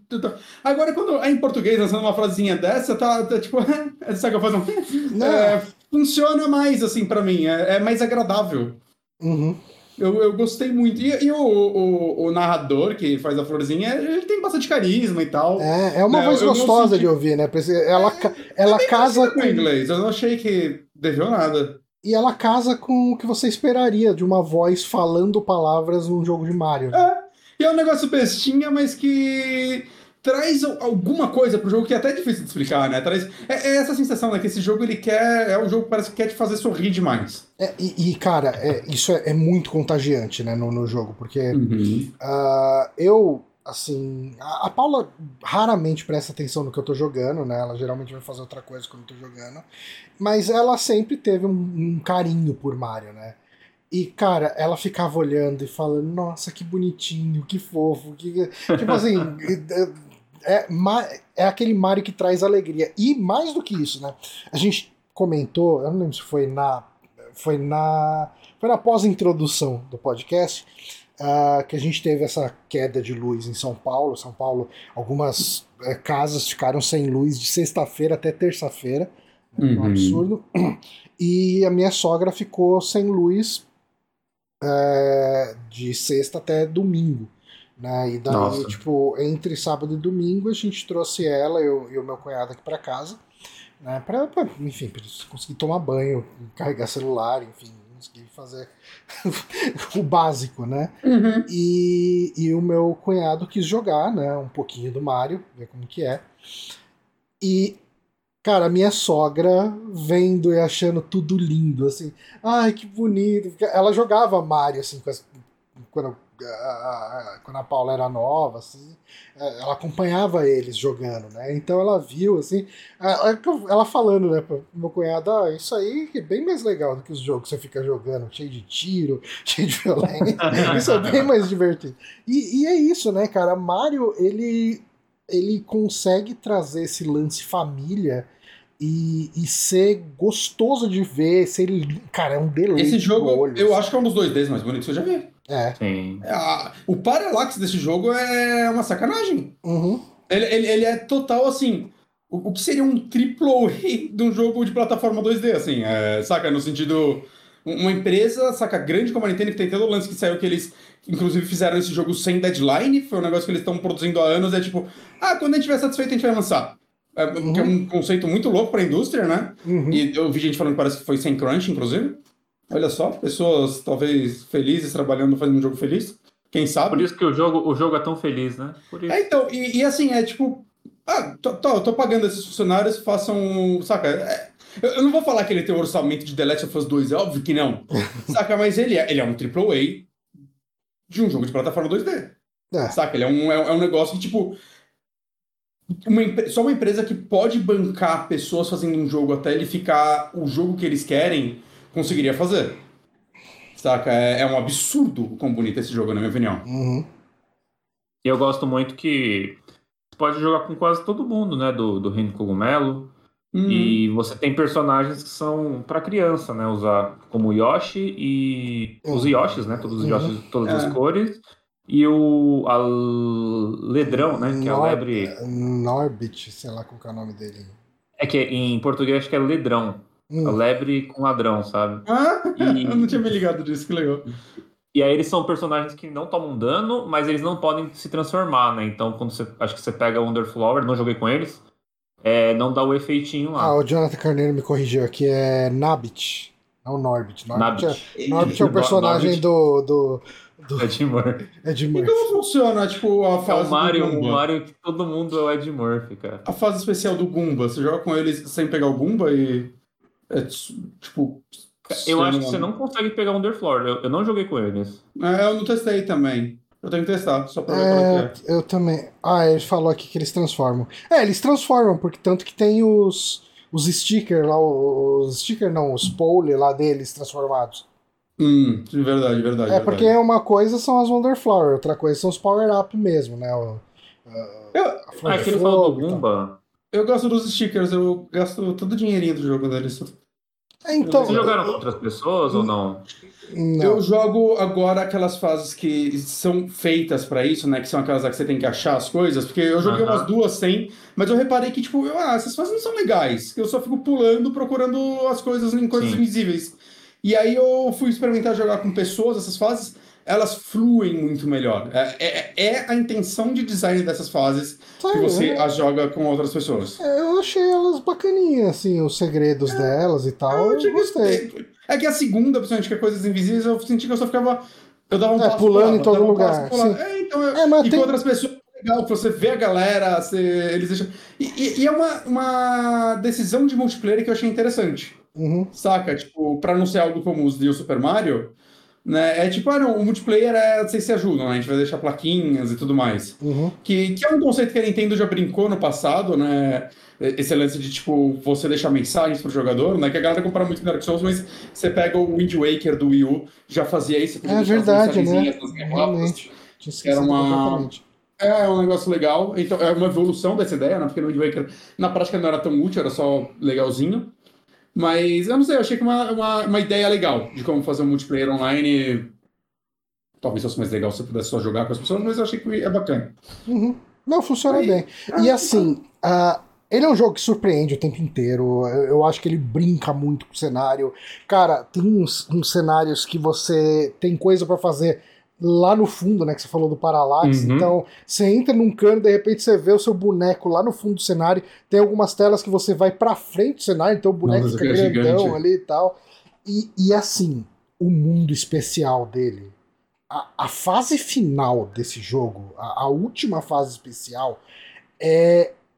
Eu, cara, eu entrei na fase com 99 vidas, eu saí com 25. Falam que é talvez a fase especial mais difícil do Mario. É, como que, como que ela é? Ela é pra a, a final, final mesmo. Ela Uhum. é uma maratona dos stickers, do- dos sticker, o nome? Dos badges, sei lá, das medalhazinhas, do- do- dos stickers Hum. lá, né? Eu adoro essas fases de, de desafio baseado nos stickers. É, Porque eu então, não uso eles normalmente nas fases normais, e aí quando chega nessas, é tipo, putz, é, é uma fase com Insígnia, design pensado nisso. Isso. Insígnia. Eu Então, acho muito legal. é, como que funciona a fase final? Assim, são aqueles desafios que você tem que acertar o pulo muito certo, na hora certa, sabe? E é assim, ah, a primeira fase vai ser com o chapéu paraquedas. Então você tem que cair com o chapéu paraquedas, fazendo seu timing perfeito para chegar ali e tal. Aí, a segunda parte vai ser, sei lá, o, o pulo com espinha. Não, não lembro exatamente qual que era, mas enfim, vai ser um- uma segunda habilidade. A, a terceira vai ser uma terceira habilidade. Só depois da terceira parte que você vai ter um, um save point ali, o, o, a bandeirinha. Caralho, Johnny, essa pessoa que você botou no vídeo joga muito mal. Não, joga péssimo, mas Puta eu não vou procurar pariu. outro vídeo. Eu não vou procurar Nossa, mano! Então, mas assim, é... você vai morrer muito. E vai ter vez que você vai morrer perto do final da terceira partezinha e você vai ter que voltar e fazer a primeira e a segunda do começo de novo. Não tem um checkpoint a fase inteira? Não, então, ele tem. Ele é uma maratona de todas as insígnias. Uhum. A cada três. É, a cada três insígnias você tem um checkpoint. Ah, ok. Então eu morri para um caralho. Assim, tipo. Uh, e, mas é aquele desafio que você fala, putz, errei o pulo aqui por, sei lá, por meio segundo eu acertava esse pulo. Vamos de novo, vamos de novo, vamos de novo, vamos de novo, até fazer, cara. E assim, a primeira vez que eu terminei uh, esse esquema, eu percebi ali no final que eu tinha esquecido de pegar uma das medalhas, das medalhas das moedas roxas. Falei, não, agora eu vou ter que fazer de novo tudo. Só que assim, depois de tanto fazer, você vai pegando o jeito. Uma memória muscular vira. É, né? rola uma memória muscular. Então, na segunda, eu voltei lá, comprei 99 Assim, quando você termina o jogo, ele. Uh, em uma das lojas você consegue comprar 99 vidas por 200 moedas roxas. É, bem de boa. E, e, ele é feito. Assim, isso é feito para você fazer essa última fase, né? Uhum. E aí uh, eu voltei lá, eu acho que eu terminei o jogo com umas 70 vidas assim sobrando. Ah, ok. Bem, bem você, boa. você vai pegando o esquema, mas assim, é treta, é difícil. E assim, Os é aquele mundos... negócio, é, é, o tipo de coisa que você não precisa para ver o final do jogo. Sim. Ele tem um, um, nível de desafio bem de boas, assim, para um jogo de plataforma. É, é, assim, vai ter fase. Ele ele mede né, a dificuldade das fases quando você vai entrar nela, que vai variar de uma a cinco estrelas de dificuldade. Uh, durante muito tempo, assim, você vai ter fase ali de uma, duas, três estrelas, e as últimas fases de cada mundo vai ter cinco estrelas, quatro e tal. E uma coisa interessante dele é que ele, ele brinca um pouco com o mundo aberto, né, em Mario. Porque... Sim, é, eu, eu acho que ele, é, o que eu sinto é que ele pega um pouco do que são os Marios 3D, a parte coleta tom, e bota isso no world map dele, né? Uhum. A fase do deserto que você acha fases secretas escondidas em miragens, eu achei tão espertinho. Ah, é bem legal. Esse uso, saca? É fora, acho que todo mundo você consegue encontrar o Capitão Toad também, né? Você eu fiquei, é a única decepção do jogo. Quando eu encontrei ele a primeira vez, eu, putz, vai ter um minigame do Capitão Toad. Que, saudades, eu amo o uhum. Capitão Toad, o, tanto ele no, no 3D World, quanto o jogo solo dele. Eu acho um jogo maravilhoso, que é uma pena que nunca teve continuação. Uhum. E não, ele só chega tipo, ah, toma, sem ah, Tô, tô sem dinheiro. Oh, que vacilo, mano. Seria tão legal. Imagina eles brincarem o que seria o Capitão Toad num jogo 2D. Aham. Uhum. Que no final a fase do Gumbo é um pouco isso, né? Porque ele não pula. Mas, ó, seria bom legal. Mas tirando a, as fases do, do mundo especial, eu achei todas bem de boas, assim. Sabe? É, eu, eu acho que. De boas acho... pra, pra, pra baixo, assim, na dificuldade, cara. É bem, bem tranquilo, é, né? Eu acho que eu não sou tão bom em jogo de plataforma, porque eu acho que ele tem uma dificuldade muito gostosa. E eu gosto muito do lance dele. Ele não só escalar, né? Todo mundo tem as fases de uma estrela, e, e, aí tem as mais difíceis que podem até ser opcionais, que você não precisa fazer todas para terminar. Eu, e, que eu achei uma boa. Você tem um bom desafio no meio de várias fases de boa, só que mesmo as de boa elas são muito criativas, então nem sempre eu tô jogando pelo desafio. Uhum. Ah, que eu acho que, mas eu acho que ele tem uma dificuldade legal, sim, assim, tipo. Eu achei legal. bem difícil os que eu fiz, mas os normais eu acho que eles variam, assim, não chega a ser um uma escrotidão igual ao Donkey Kong, que eu acho que ele é muito difícil. ele brinca um pouco com a questão de saídas alternativas para algumas fases, né? É. Não é o mesmo nível de Mario World, que eu acho que tinha mais disso, ou pelo menos na minha memória ele tinha mais, né? Daquelas uhum. fases que você tem mais de uma saída, mas ele traz isso e, e é bacana, né? Acaba abrindo um ou outro caminho diferente ali no World Map, né? Uhum. No mapa do mundo ali. Mas, é, é, cara, eu acho que eles fizeram um trabalho competentíssimo, assim, né? É, eu acho que esse é um jogo que, que pode ganhar uma, uma continuação nível Luigi U, sabe? Tipo, Uh, vamos expandir um pouco isso que a gente. Vamos usar essa base e fazer uma semi-expansão, standalone desse jogo, e eu compraria com um sorrisão na cara. Porque Nossa, fácil. Eu, eu gostei muito do, do que esse jogo entregou nas fases dele, mais o desafio que ele entrega nas fases extras. E, e eu, cara, jogaria mais disso tranquilo. Eu acho que ele Ou tem. uma continuação mesmo, né? Porque, porra, a gente Uhum. quatro no Super Mario, se não fizer um novo Wonder, vai tomar no cu na Nintendo. É, não, eu, eu- então, mas isso que eu queria falar. Ele, ele é um jogo que pede uma expansão, né? Um- tipo, continuem nesse mundo. Porque, assim, uma coisa que a gente não comentou aqui, né? Ele tem uma mudança sensível no design dos personagens, né? Não é, não é uma coisa gritante, né? É, é, Não é a mudança do Mario em pixel art pro Paper Mario, sabe? Tipo, Uhum. mas ele tem. Você nota mudanças no sprite do Mario, no, do- no sprite não, no modelo do Mario, da, da Peach, de todos os personagens. Todos são tão bonitinhos quando ficam pequenos, né? É, Eles e- ficam muito fofos. Sim, E é sim. isso, ficou muito fofo, né, tudo nele. É, ele deixou o, o Mario ainda mais fofo. Uhum. e eu gostei muito dessa direção.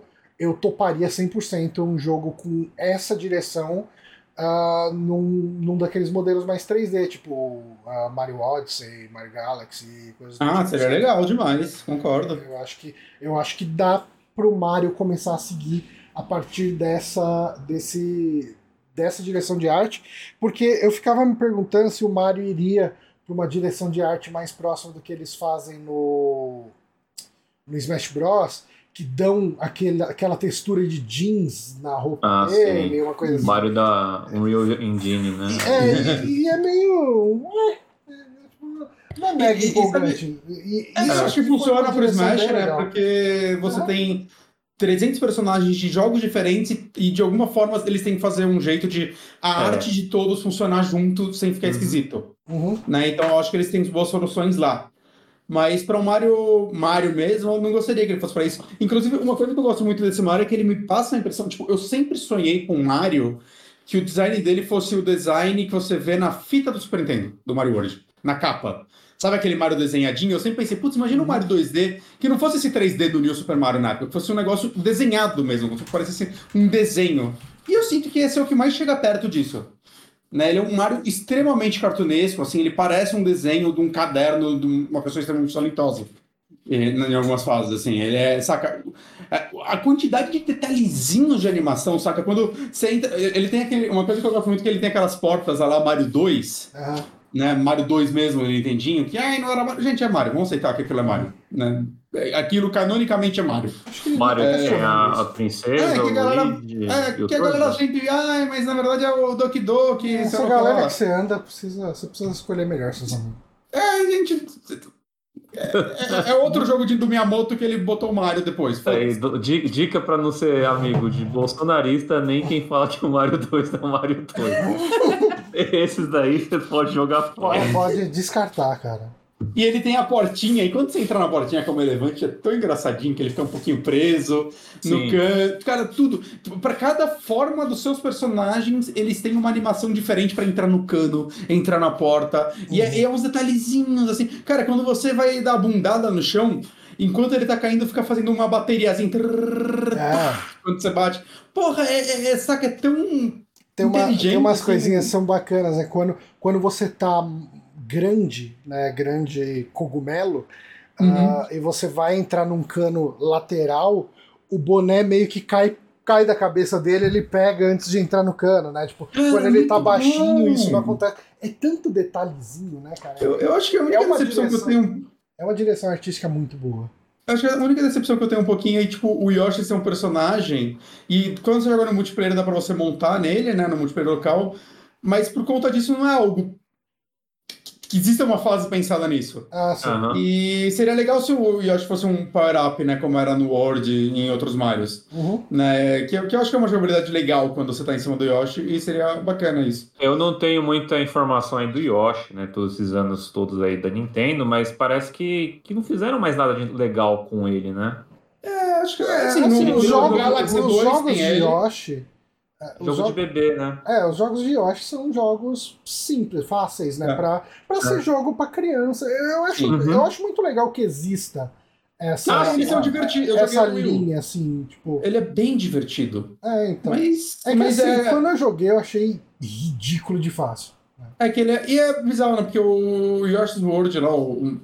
É Yoshi's World Store? Yoshi's World. O do o, o Super Mario World 2. Uhum. Yoshi Island. Island, isso. Ele é um jogo com uma dificuldade bacana. Sim. Não, nível ele é Super Mario World. Ele é Uhum. maravilhoso. E é uma pena, né, que o Yoshi foi pra um caminho mais infantil e tal. Por mais que eu ache ele visualmente lindo, aqueles jogos. Mas Eu é, acho a- é, eu gosto muito de que exista uma linha de jogos da Nintendo pensado em ser Uhum. o primeiro jogo de uma criança, sabe? Tipo, Uhum. ah, cara, você aí que ainda não tem toda a habilidade nos dedos aí pra fazer os desafios mega louco de plataforma do Mario, tipo, você Tó esse dinossaurinho fofo aqui, curte Uhum. ele. É, E agora- consoles não tem isso, né, cara? Não tem Sim. Esse, esse jeito de entrar aí. Vai jogar criança pro Call of Duty e já era, né? E uma coisa que eu acho que, eu não sei se vocês falaram antes de eu entrar também, mas que eu gosto muito nesse jogo, que eu acho bem impressionante, na verdade, é a quantidade de inimigos novos que ele tem. Ele tem Ah, isso a gente não bastante, falou. É verdade, falou. cara. É, muito inimigo novo e né, redesign de, inimigo velho, né? O, o, o- os culpa lá com, com patins, né? A, a, a minhoquinha lá também com patins nas nas fases de corrida que são bem divertidas. Né? Eu acho que ele- eles têm um- novas ideias para personagens antigos ao mesmo tempo que, tipo, é muito personagem novo, né, cara? Que para uma franquia tão estabelecida quanto o Mario, isso é Sim. muito impressionante. Eu, eu gosto muito dos personagens novos e, e gosto muito como eles reagem a você, né? Os culpa, eles olham muito feio quando você chega perto, assim, porque eles sabem o que, que você vai fazer com eles, né? Os Sim. Goombas que a gente comentou. Eu gosto. Eu gosto muito daqueles inimigos que ficam empurrando as coisas. São uma- umas Sim, tartarugas. Sim, sim, sim, sim, gosto deles.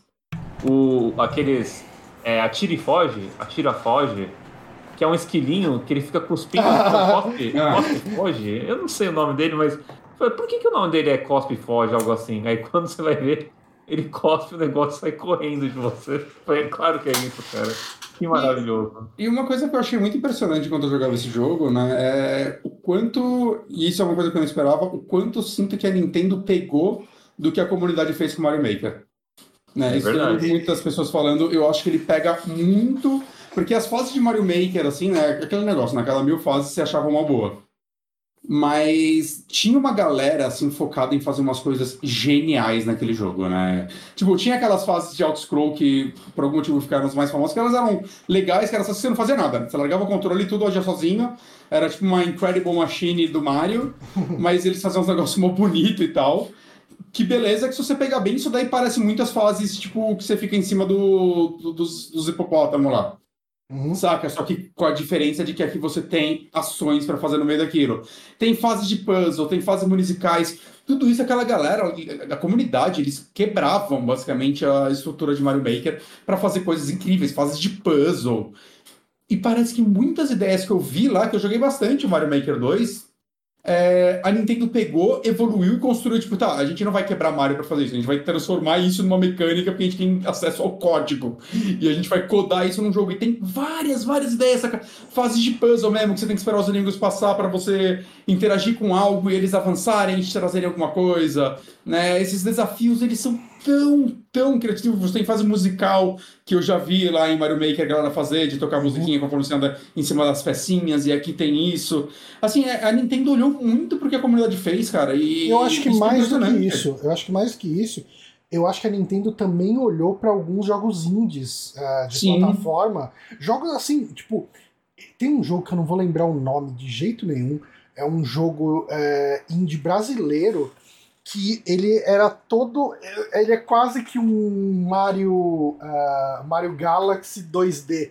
Que você vai pulando de planeta em planeta e você anda com a gravidade do planeta. Então você vai pulando em, em, em bola, em, em círculos, né? Em, que são como se fosse essa plataforma circular e você anda nela. E tem fase que quando você pega o Wonder Flower, a fase vai ficar assim.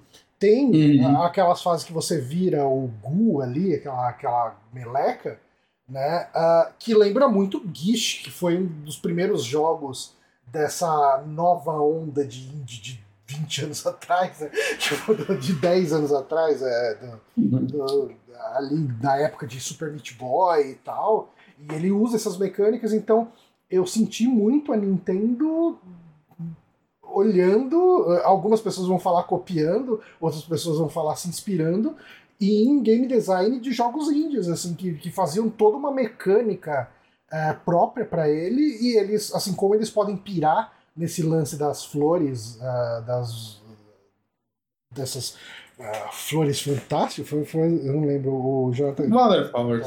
As Wonder Flowers, né? É, a flor fenomenal.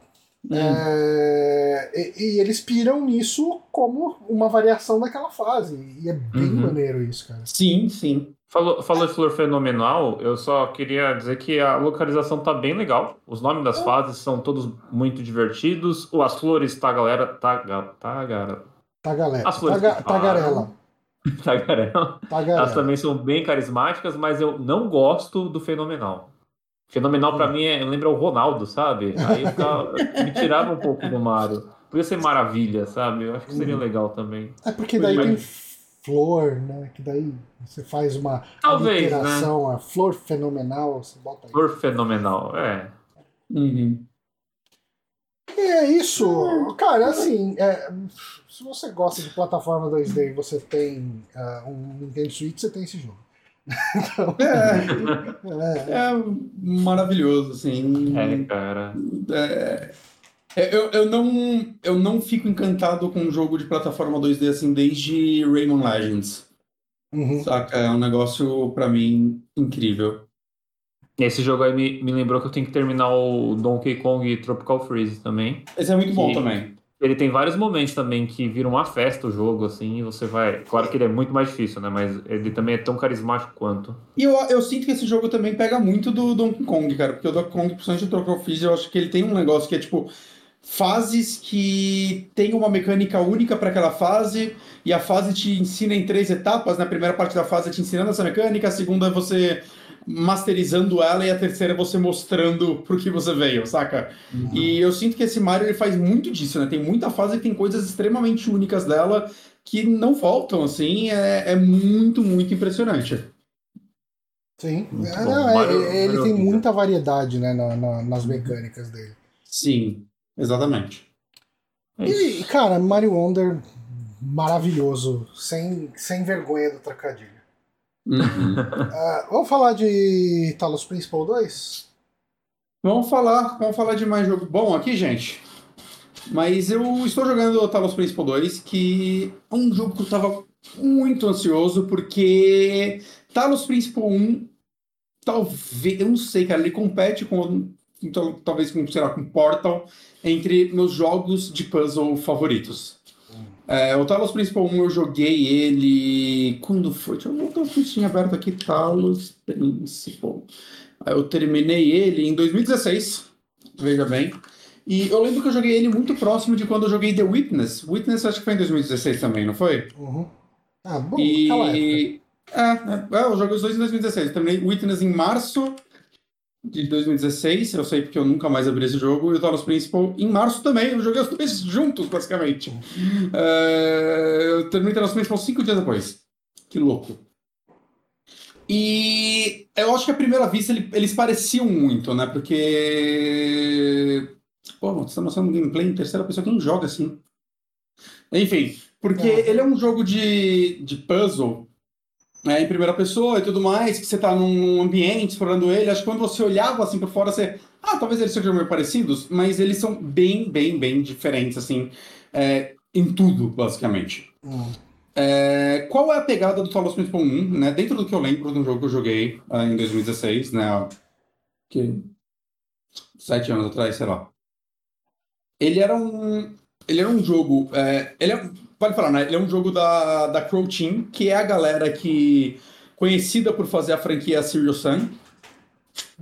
E é muito engraçado como eles não poderiam ter duas franquias mais diferentes do que essas duas. E é engraçado que tem até alguns roteiristas que se repetem, né? O Talos Principals 2, ele tem três roteiristas, né? Dois deles que, que já estavam no 1, que é o Tom Gilbert, que é um cara que eu descobri recentemente, ele escreveu a trilogia Penumbra, que é daquela empresa que foi fazer a Minísia depois. Ele escreveu Driver São Francisco, que é um jogo que eu tenho muita vontade de jogar e ele sumiu, que é aquele driver bizarro que você é uma pessoa em coma uhum. que fica entrando na mente de outros motoristas. Sim. Ele escreveu Faster Than Light, ele escreveu The Swapper, o Talos Principal 1 e 2, e ele escreveu. Assim, escreveu nem todos os jogos ele é o roteirista principal, né? Alguns ele tá tipo redação, né? Que acho que é time de roteiristas.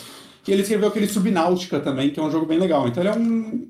Eu acho que ele, ele parece ser uma pessoa que sabe o que faz. Uhum. Não joguei todos os jogos, mas eu sei que eles são jogos. Até o, o Driver São Francisco, né? Eu vejo muita gente elogiar o que ele faz com a narrativa dele. Então isso é bacana. Os outros é, roteiristas, né? Um que já estava no primeiro, que é o Jonas Kiraistek, e o Varina Kiraistes. É, não sei se eles são irmãos, marido e mulher, eu não sei. É, enfim, talvez, eu não sei se Varina é um nome feminino ou não também, né? que é, não são americanos. Enfim, que ambos, entre o que eles escreveram, eles escreveram Serious Sam 4, que é um dos jogos mais mal escritos que eu joguei na minha vida. Eu gosto de Serious Sam, tá? Eu gosto de Serious Sam. Serious Sam 4, assim, eu falei dele aqui no saque na época, eu não gosto daquele jogo. Eu achei ele. Eu achei ele triste, assim, o que fizeram com a franquia nele. E, e é muito louco, assim, que aí Talos Principal não poderia ser mais diferente de Serious Sam, porque ele é um jogo de puzzle, mas o que me pegou muito nele na época, eu lembro que eu, tipo, gostei muito mais dele do que The Witness. Tipo, muito mais, assim, é incomparável. É, primeiro porque, assim, os puzzles, eles vão subindo de dificuldade, eles são bem difíceis, mas eu acho que a curva de dificuldade dele, para mim, faz mais sentido. E é um tipo de puzzle que eu gosto mais, né? Porque eles são puzzles mais de a manipular objetos no cenário, posicionamento e tudo mais, né? E o Witness tem aqueles puzzles que é tipo, você tem que entender a mecânica do puzzle. Você tem que entender ela.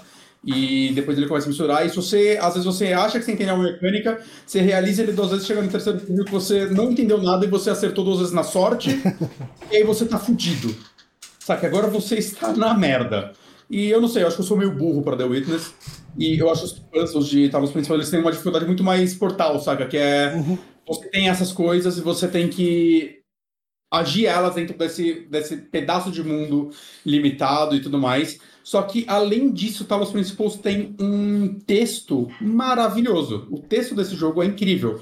Porque qual é a do primeiro jogo? É que você é esse robô e você tá, tipo, numa simulação e tudo mais, fazendo esses puzzles, enquanto tem uma voz que tá te falando. E o lance dele é que o texto dele é muito filosófico. Eu já vi muita gente falando que é muito, que a pegada dele é meio meu primeiro livro de filosofia, e eu vi algumas pessoas uhum. falando isso com desenho. É meu primeiro livro de filosofia porque eu não leio livros de filosofia. Então, foda-se, pra mim funciona. Para você, talvez para quem leia filosofia com frequência, vão ter muitas coisas óbvias lá. Oh, mas peraí, então, como, é que, como é que isso pode ser um demérito do jogo? Eu, é, é, eu acho que é um demérito para pessoas arrogantes. Porque, me, me, não, falando sério, quantos eu jogos você tem, assim, que é main, mainstream e tal, que sejam de filosofia? Você não tem nada. Não, e cara, então... assim, o texto dele, assim, o primeiro jogo, o, todo o diálogo dele é sobre o que é ser um ser humano. Aí. Então, essa, tanto essa voz quanto uns terminais que você vai achando e você começa a conversar com pessoas, com opções de diálogo e tal, inteligências artificiais que seja. Eu, eu não vou me aprofundar nisso, porque, primeiro, eu não lembro 100%, uhum. e segundo, tem spoiler no meio. É, eu acho que parte do que torna o 1 maravilhoso é você, você tá nesse mundo que parece que é muito óbvio, parece que é um jogo quase arcade, assim, ah, tem essa voz falando com você e te passando desafios, e você vai fazendo eles.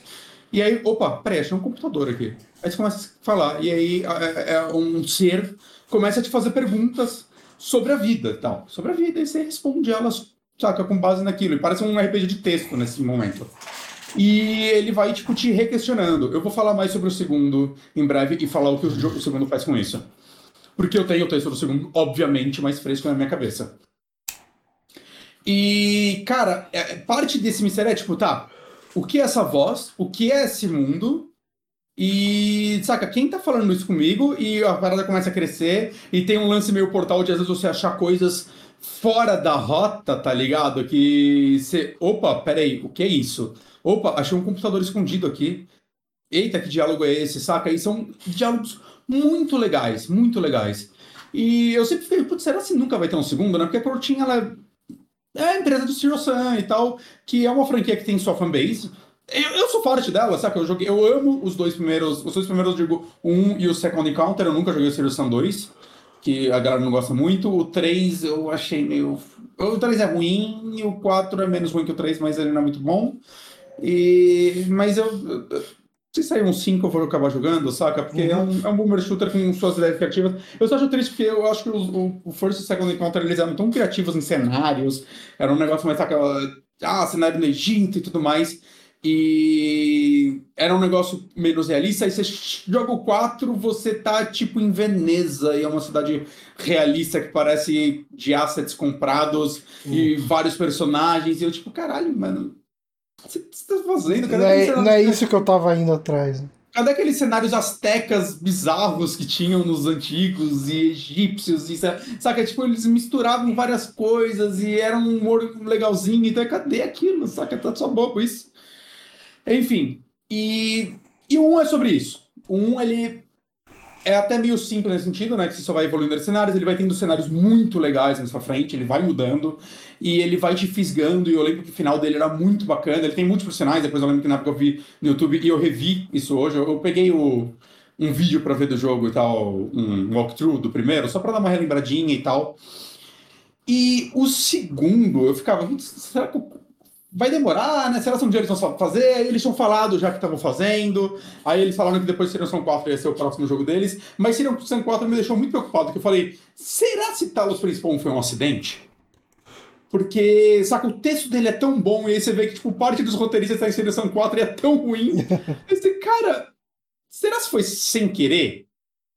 E, e a resposta é porque eu acho que as pessoas elas podem ser muito boas em escrever uma coisa e é, é uma coisa que eu vi uma galera já elogiando muito o Dom Mancini eu concordo, né, que é o escritor de Brinquedo Assassino, que é ele sabe fazer aquele diálogo cramp funcionar. Aham. Porque é muito difícil você fazer um diálogo bobo intencional funcionar. Você tem que ser um point para não ser só bobo. Aham. E eu acho que essa galera é uma galera que é muito boa em escrever coisa X, e quando elas tentam simular um diálogo bobo, eles fazem ruim. Eles não fazem isso de uma forma divertida. E aí eu comecei o 2 e tal, eu só vi o primeiro trailer dele. E novamente a gente recebeu a chave desse jogo. É, Porque ele é publicado pela Devolver e tudo mais. É, estou jogando ele no Series X. E assim, o 2 é extremamente interessante e ele vai mil vezes além do que eu achava que seria uma continuação desse jogo. Eu achei que ele ia ser, tipo, é, The Principal 1, 2. ele ser literalmente o 2. É, e o que eles fazem é muito foda, porque assim, vocês estão vendo um vídeo agora que é da primeira área do jogo. E ela é Talos Principal 1 puro. Tem a voz, ela é a mesma É, isso, voz. isso que tá passando aqui, eu vi só depois, e eu não vou trocar o vídeo agora.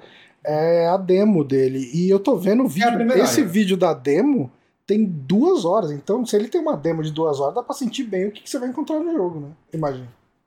É, é, é, se ela, ela provavelmente vai até a próxima área, eu imagino que tenha, então, porque essa área, assim, eu resolvi em uma hora no máximo, talvez Uhum. menos, tá?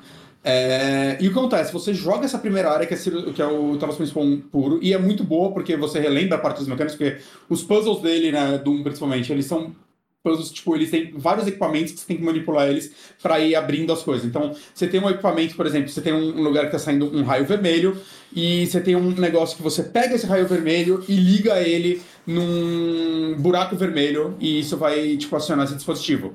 E aí você tem um raio azul e um buraco azul, só que o lance é de subposicionamento. Então, você, se você coloca, cruza os raios, eles param. Então você tem que achar um jeito de dentro desse posicionamento fazer um raio X no lugar Y e Uhum. fazer ligar tudo ao mesmo tempo sem você eles se baterem, saca? E aí depois você tem um negócio que é tipo um ventilador que você ativa, e tem botões, tem caixas. E a partir daí ele vai te dando. Eu não lembro todos que tinham no 1, então eu vou falar mais sobre os dois em breve. Mas o acontece é que o, o- esse começo do 2 é muito. Ó, deixa eu te reapresentar as coisas do 1. Uhum. E é muito foda quando você. Eu vou dar, spoiler do começo, eu tenho que dar, porque senão não dá eu desenvolver o 2 sem isso. Mas é muito foda quando você termina toda essa primeira área de puzzle, você meio que acorda. E 1 é um jogo tipo meio solitário. Você tá nesse mundo, você e tal. Às vezes você acha um robô ou outro. Tem alguns puzzles que não repetiram dois ainda, de você ter que fazer esse robô ir até algum lugar. Então é meio que você abrindo o caminho pra ele. O que acontece é que quando isso tudo acaba, você acorda dessa simulação. E aí tem um outro robô, ele começa a conversar com você. Ele, ele fala, cara, você é o número mil. E aí você anda para um lugar, chega num lugar e você está no meio de uma sociedade, numa cidade futurista. E o que acontece é que o jogo se passa muito no futuro, e como eu falei, o primeiro jogo é sobre o que é ser humano. E esse jogo, você acorda e você é a... o milésimo robô criado. Que na verdade, assim, vocês são robôs na prática, só que, tipo, vocês são humanos nesses mundos. Porque é o futuro, humanos não existem mais, vocês são a nova evolução do humano. Né? Parte da história do humano é um pouco sobre isso, sobre, tipo, é, é, é, sobre um princípio filosófico de que pessoas são máquinas biológicas e tudo mais. Então, assim, uma máquina, uma inteligência artificial no futuro, ela é um humano no futuro. Eles são humanos na cidade, porque nós somos humanos. Eles são a vida que existe nesse mundo. E você é o milésimo. E o que acontece é que essa sociedade está criando humanos há séculos. E todo o lance é que eles iam parar quando chegasse no número mil. Né? E é legal que todos os que você encontra, eles têm um númerozinho marcado no peito. Quem são eles? Você é o mil. E você é quase uma celebridade dentro desse mundo, assim. Você é o número mil. E você começa a explorar essa cidade, cara, e tem um museu, e tem uns negócios que começam tipo, contar a história do mundo, e você encontra personagens e conversa. Mas o lance é que, tipo, assim que você acorda, você vai lá e tá o prefeito da cidade, ele tá falando de você, e aparece, tipo, uma entidade, assim, que é tipo um deus mitológico como holograma, fala um negócio e, tipo, usou seu rolê, assim, você, tipo, seu rolê de, tipo, era pra ser sobre você isso, né? E aí, tipo, você acorda uns dias depois e tal, você tá na cidade, você tá explorando, e os caras estão te mandando, chamando pra um lugar. Mas aí eu passei muito tempo explorando a cidade, conversando com pessoas e tudo mais. É, tem áreas opcionais de puzzle, que é bem para você lembrar. Porque uma das coisas que 1 fala e o 2 se aprofunda muito nisso é por que puzzles? O que são puzzles? Tipo, até isso ele começa a questionar. Por que a gente está resolvendo puzzles? Por que a gente gosta de resolver puzzles? Os puzzles foram criados por uma entidade. Tá, por que ela fez esses puzzles? É para testar a gente? Qual o motivo de puzzles? Saca? O jogo começa a te questionar isso também. Mas basicamente, quando você vai lá, é, vocês recebem uma mensagem que está rolando uma ilha e tudo mais, vocês têm que ir lá explorar. E essa ilha, você vai com essa galera para lá. E o que acontece é que os mapas desse jogo são micromapas abertos, são tipo biomas. Uhum. Tipo, assim que você chegar nessa ilha, você vê uma fortaleza lá, que é uma pirâmide, na puta que pariu. E aí você acha, tipo, um metrô, e quando você vai para esse metrô, você. Primeira vez você vai pro leste. E o que acontece? Você abre um mapa que você vê, tipo, norte, sul, leste, oeste. Para cada um desses tem três regiões para você ir. É, as primeiras três são completamente lineares, então você faz o leste 1, leste 2, leste 3. Que cada um desses que você faz, você chega, é tipo um pedaço de ilha que vão ter vários puzzles espalhados por ela. É, acho que são oito puzzles principais, dois opcionais e algumas coisas mais secretas, vamos dizer assim. E você tem uma plaquinha indicando quantos tem, indicando setas para você ir e tudo mais, pode ativar um radarzinho. E, e basicamente, assim, mecanicamente, o que você tem que fazer é. Chegou nessa ilha, você vai fazendo os puzzles, os puzzles alegação que são, eles são numerados, mas você pode fazer a ordem que você quiser. Mas é, o lance é que cada pedaço de ilha vai te introduzir coisas novas e evolui a partir delas. Então vai ter um, uma, um puzzle que vai ser tipo um, um negócio que causa buracos na parede. Ele causa tipo portais, só que não é portais, ele é literalmente um buraco na parede. Inclusive, o lance de se parecer portal é engraçado que ele teve um marketing agora, que é um vídeo da GLaDOS jogando esse jogo. Hum. Não sei se vocês viram, bem legal. Não, não vi. é bem legal. É, mas aí, tipo, é basicamente você resolvendo esse puzzle e cada área que você chega vai ter isso, né? Você vai ter um um equipamento novo pro seu puzzle, e é tipo, ah, você tem esse portal que abre o negócio na parede.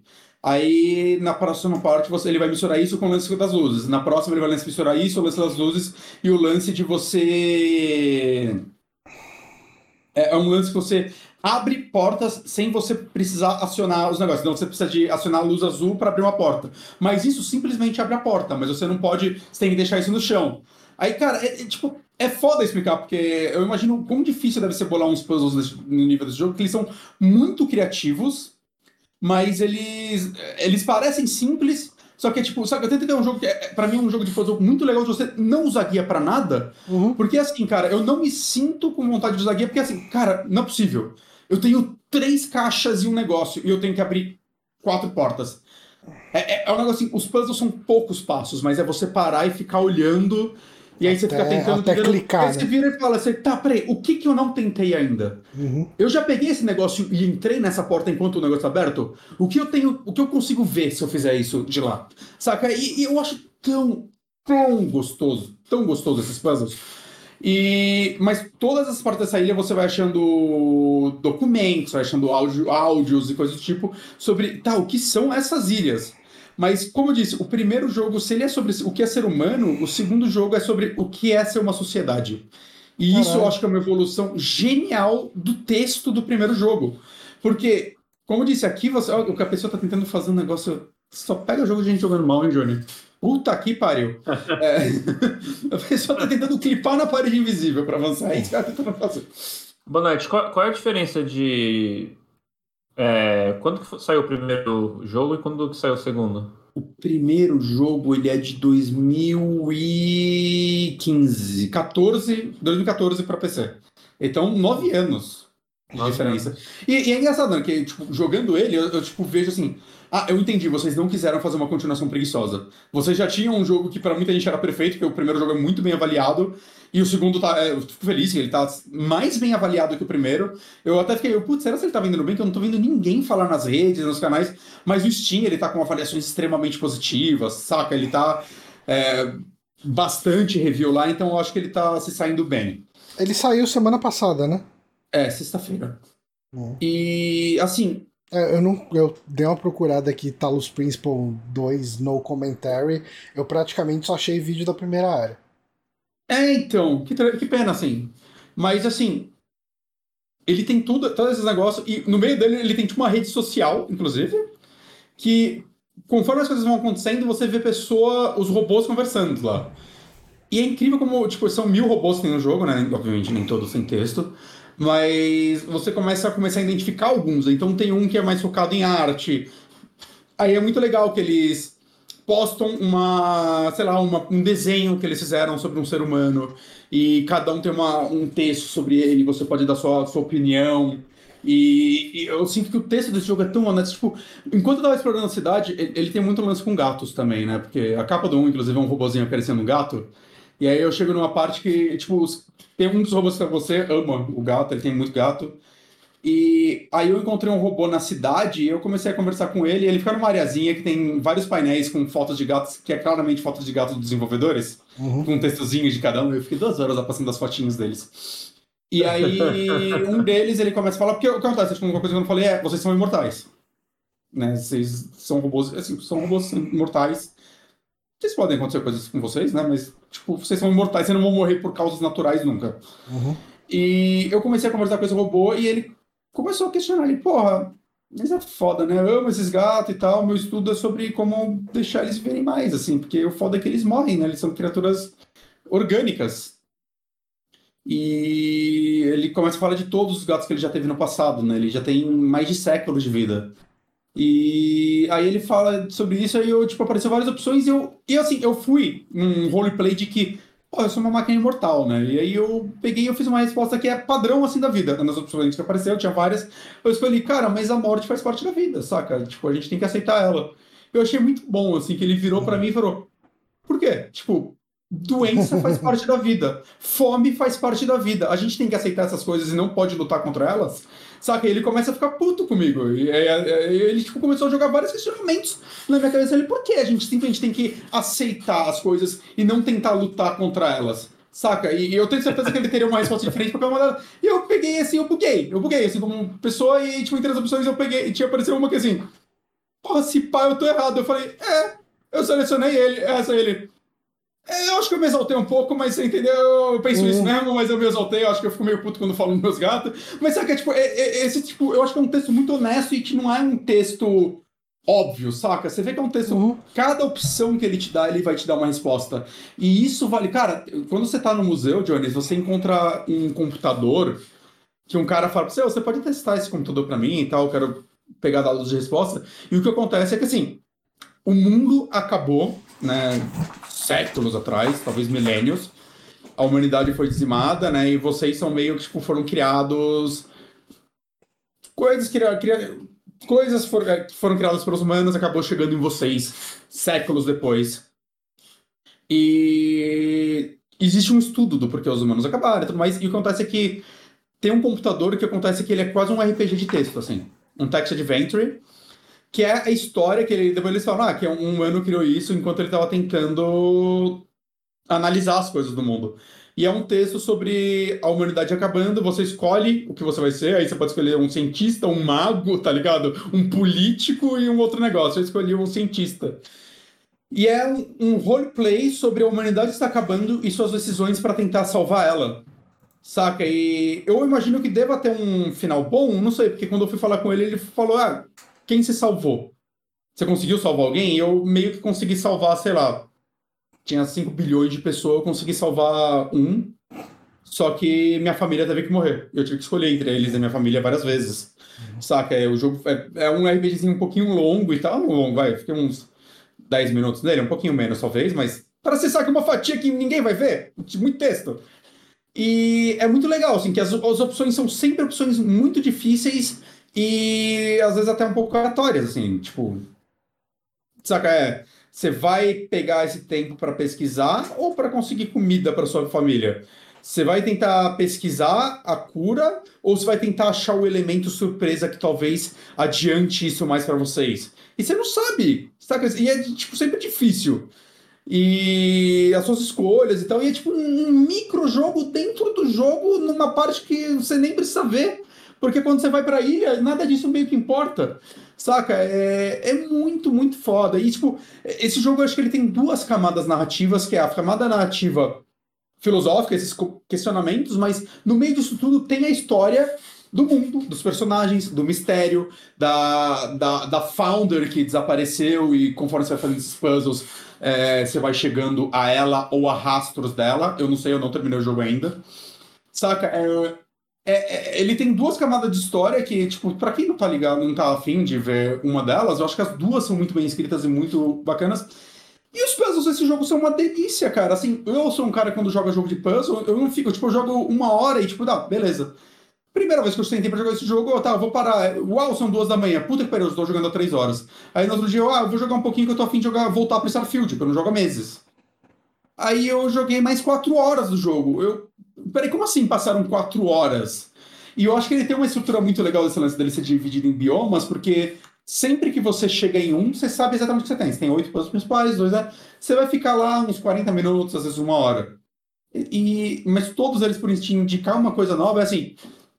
Ok, cheguei num bioma, eu, vou, eu, eu não vou. Eu não vou fazer três puzzles e parar de jogar eu tenho que fazer pelo menos oito, porque existe uma escala de dificuldade dentro desses oito. E aí, tipo, beleza, agora eu tô só uns dias sem jogar, a minha eu vou jogar, tô num bioma novo. Beleza, ele vai me ensinar uma parada nova, vai ter as antigas que eu vou ter que usar no meio dela.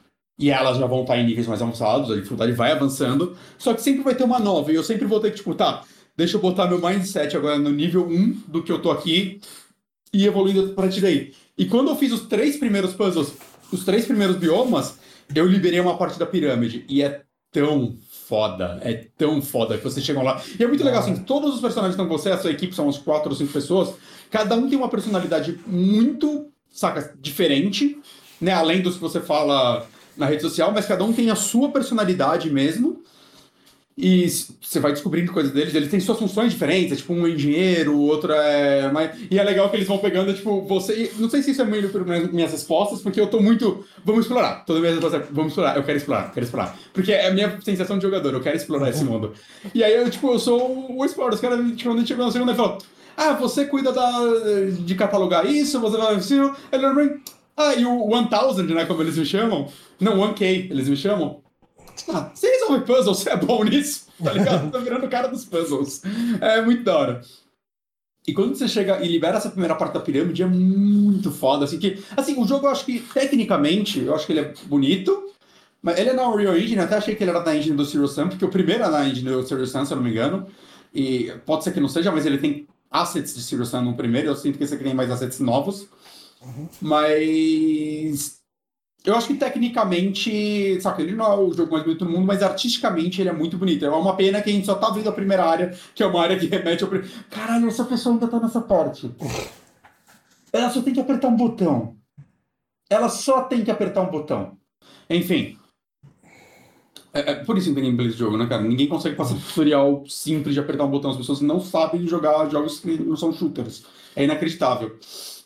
Mas quando você chega nesse lugar, além de ser uma expansão de lore dessas pessoas malucas, e, e, é legal, né, como eles são robôs, mas eu me refiro sempre a eles como pessoas, porque eles são pessoas nesse mundo. Eles são pessoas. E é muito foda, assim, o deslumbre, saca, de, o vislumbre que você tem artístico dessa área, né, que mesmo com a set simples, eles conseguem fazer algo tão diferente. E é muito foda quando você chega nos puzzles dessa área, porque eles começam a misturar. Quando eles começam a misturar tudo o que você fez fora deles em uma área maior e tipo, ah, você tem que pegar um laser aqui, um dos puzzles que você faz sempre que você acaba uma área é um negócio quase um Tetris que você tem que fazer uma ponte para chegar onde você quer. E aí você tem que escolher as, as peças certas para montar as pontes. E nessa parte eles começam a misturar até isso no meio. Então são, isso daí é só para você te ligar você pra, de uma área para outra. E aí é, é tipo, oh, e se os puzzles forem em áreas diferentes? Então você tem que jogar uma luz de uma área para outra, saca? Isso você faz um pouquinho nas partes para pegar estrelas no mundo normal, que são os puzzles mais dificinhos e tal. Mas, saca, isso daí vira uma mecânica base dessas áreas. E, cara, é tão, tão. Johnny, os puzzles desse jogo são uma delícia. Né? Eu lembro que os do 1 também eram, mas eu, eu acho que esse aqui tá melhor, que é ótimo. Você tá jogando ele onde? No Xbox, a gente recebeu ele no Xbox. Inclusive, ele é um daqueles jogos, ele tem modo performance e desempenho. Como ele não tem combate, eu tô jogando no modo boniteza. Uhum. E não é tão bonito assim, ele usa aquele FSR lá de reconstrução. Não, não sei as diferenças de, de resolução entre elas. Saca, mas ele, eu sinto que ele tem. Quando você vê um personagem falando com você, fica às vezes aqueles rastros de reconstrução ah, que alguns jogos têm do, no FCR, que eu acho, eu acho isso meio feio, mas tudo bem. Então é um jogo que acho que quem tiver um PC top vai jogar ele sem ter precisar de reconstrução, ou usando talvez a da Nvidia, que é melhor e tudo mais. Mas ok, saca? E, e mesmo no modo qualidade, ele tenta manter 60 quadros, a diferença é que tem bastante quedinha nesse modo, hum. mas ok, é um jogo de puzzle, saca? Eu não, não, não, não, não preciso de reflexos nele. Uhum. Né? Mas se quiser um modo performance e ficar 60, beleza? Eu caguei é, para esse jogo. Mas, cara, é, é, tão, é tão foda, Johnny. Cara, eu, eu acho. E vale falar que o primeiro, inclusive, ele tá na Plus Plus, quem tiver. Hum. É, mas é. Sei lá. É, eu acho que é uma continuação que vai 10 camadas além do que eu esperava. Assim, eu pensei que ele ia ser muito mais parecido com um. E eles realmente é, expandiram, mas da forma boa, saca? Ele não é um jogo tão maior que o primeiro, inclusive eu vi ele tem mais ou menos o mesmo tempo de duração, assim, é, os dois. Acho que ele tem tipo umas duas horas a mais, a galera tá levando pra terminar ele. É, mas é que, tipo, ele é tão mais. Eu não vou dizer mais interessante, ele é extremamente interessante por não ser uma repetição do que é um primeiro. É uma tá, vamos pegar o que o primeiro fez de foda e usar isso para falar sobre outro assunto agora. E no meio disso, saca, todo o lance da sociedade, dos robôs, das pessoas com você, seus amigos, seus diálogos. É, expande tanto em relação ao primeiro, e eu acho que só fechando uma coisa aqui que é. A gente às vezes fala os preços dos jogos, né? Principalmente quando é Índia. É, esse jogo eu vou falar em forma decrescente de preços. Então na PSN ele tá 150 reais. Eu diria que se você só tem um PlayStation 5 é um preço que vale. No Xbox ele está 112 reais, eu acho que vale demais. É, no Steam ele está 88 reais, eu digo compre agora, assim, não espera promoção não, cara. Esse jogo vale 88 reais rindo, assim, é, pra mim, assim, é, é, é foda que eu falei isso de muito jogo esse ano, tipo, esse é um dos melhores jogos do ano, mas esse deu uma atropelada pra mim. Eu tô, eu tô lembrando, eu não lembro do primeiro, de detalhes do primeiro. O que eu, quando sempre que eu penso no primeiro, eu lembro do sentimento que eu tive jogando o primeiro. O quanto aquele jogo me sugou e eu terminei ele super rápido porque eu não conseguia parar. E eu nunca conseguia explicar o porquê. E esse segundo jogo, jogando ele, eu tô tendo um negócio assim, tipo, ah tá, eu lembro porque eu amei o primeiro. Porque claramente é o mesmo motivo pelo qual eu tô amando o segundo. Eu quero jogar esse jogo. Tipo, desde que eu recebi ele, eu não joguei mais nada. Eu só tô jogando ele no meu tempo livre, porque é, ele é maravilhoso, assim. É, e é um jogo de puzzle que ele não te cansa mentalmente, ele te incentiva mentalmente a estar tá sempre continuando. Principalmente por essa estrutura, você sempre tá, tá, cheguei nessa área, vou fazer até o fim. Tô no pique de fazer mais uma, beleza, vou fazer ela até o fim. E ele equilibra isso de, tipo, os puzzles e a narrativa. E é engraçado que eu vi gente reclamando no primeiro, algumas pessoas que só queriam fazer os puzzles. Então, ah, mas toda hora ele para pra uns textos e tal. E a única crítica negativa, negativa não, um cara que deu 7 no Metacritic e derrubou a nota dele. É, a única reclamação que eu vi foi. Isso daí também já tem uma semana, já deve ter mais notas piores. Mas é. Os puzzles são incríveis, mas eu não acredito que ele fica te parando pra história e eu fico. Qual é o seu problema? a história desse jogo é, é, é, o diferencial dele de ser apenas um jogo de puzzle, saca? A história desse jogo é incrível. O puzzle dele é incrível e a história dele é incrível. Ele, é, ele é um jogo, para mim, que por enquanto eu tô jogando ele como um jogo perfeito, ao menos que algo aconteça, tipo, ah, a área final é um shooter de dança. gostei daquele shooter musical, mas saca, eu não quero que Talos Principal vire. Ao menos que ele faça uma cagada muito grande e pela recepção que todo mundo está jogando ele não faz, é, esse jogo assim é tipo. Eu, eu, quando eu comecei a jogar ele, eu falei, eu acho que ele entraria no meu top 10, agora ele, tipo, não, eu acho que ele entra no meu top 5. Assim, esse jogo atropelou vários outros jogos que eu amei, tipo Dread, Killer Frequency, saca? Que são jogos que eu amei. Mas esse jogo, para mim, é tipo, ah, Talos Principal é um jogo especial, assim. Talvez eu rejogue o primeiro um dia, porque eu nunca joguei a expansão dele. E aí, desculpa por jogar a expansão. Mas que coisa maravilhosa. Eu acho que o Johnny, se ele jogasse essa franquia um dia, ele ia, tipo, 10-10, assim. Eu acho que. Ou não, eu tô errado, quem sabe, uma Quem sabe Mas... quando tirar férias. É, ele é, ele é total um jogo para ser bom de se jogar nas férias, assim. Porque apesar dele, dele ser longuinho, vai, ele tem umas 20 horas é, cara, você não sente esse tempo passar, você não sente, você não sente. Talos Principal 2. Obra-prima. Por enquanto, se eu desse nota, se a gente desse notas aqui, seriam 10. Fácil assim, 10. 10. Se fosse nota jogabilidade, ia ser um A10. É, bom, acho que com isso a gente pode encerrar o podcast. A semana que vem você vai querer fazer mais indicação? Ou a gente já vai para falar de filme de novo? Ah, acho que a gente até pode falar de filme, ainda mais pela minha semana, acho que vai ser mais fácil falar de dois, assistir dois filmes do que. Saca? E tá. quarta que vem é feriado, né? Isso facilita muito a vida. Quarta que vem é feriado. É... Uhum.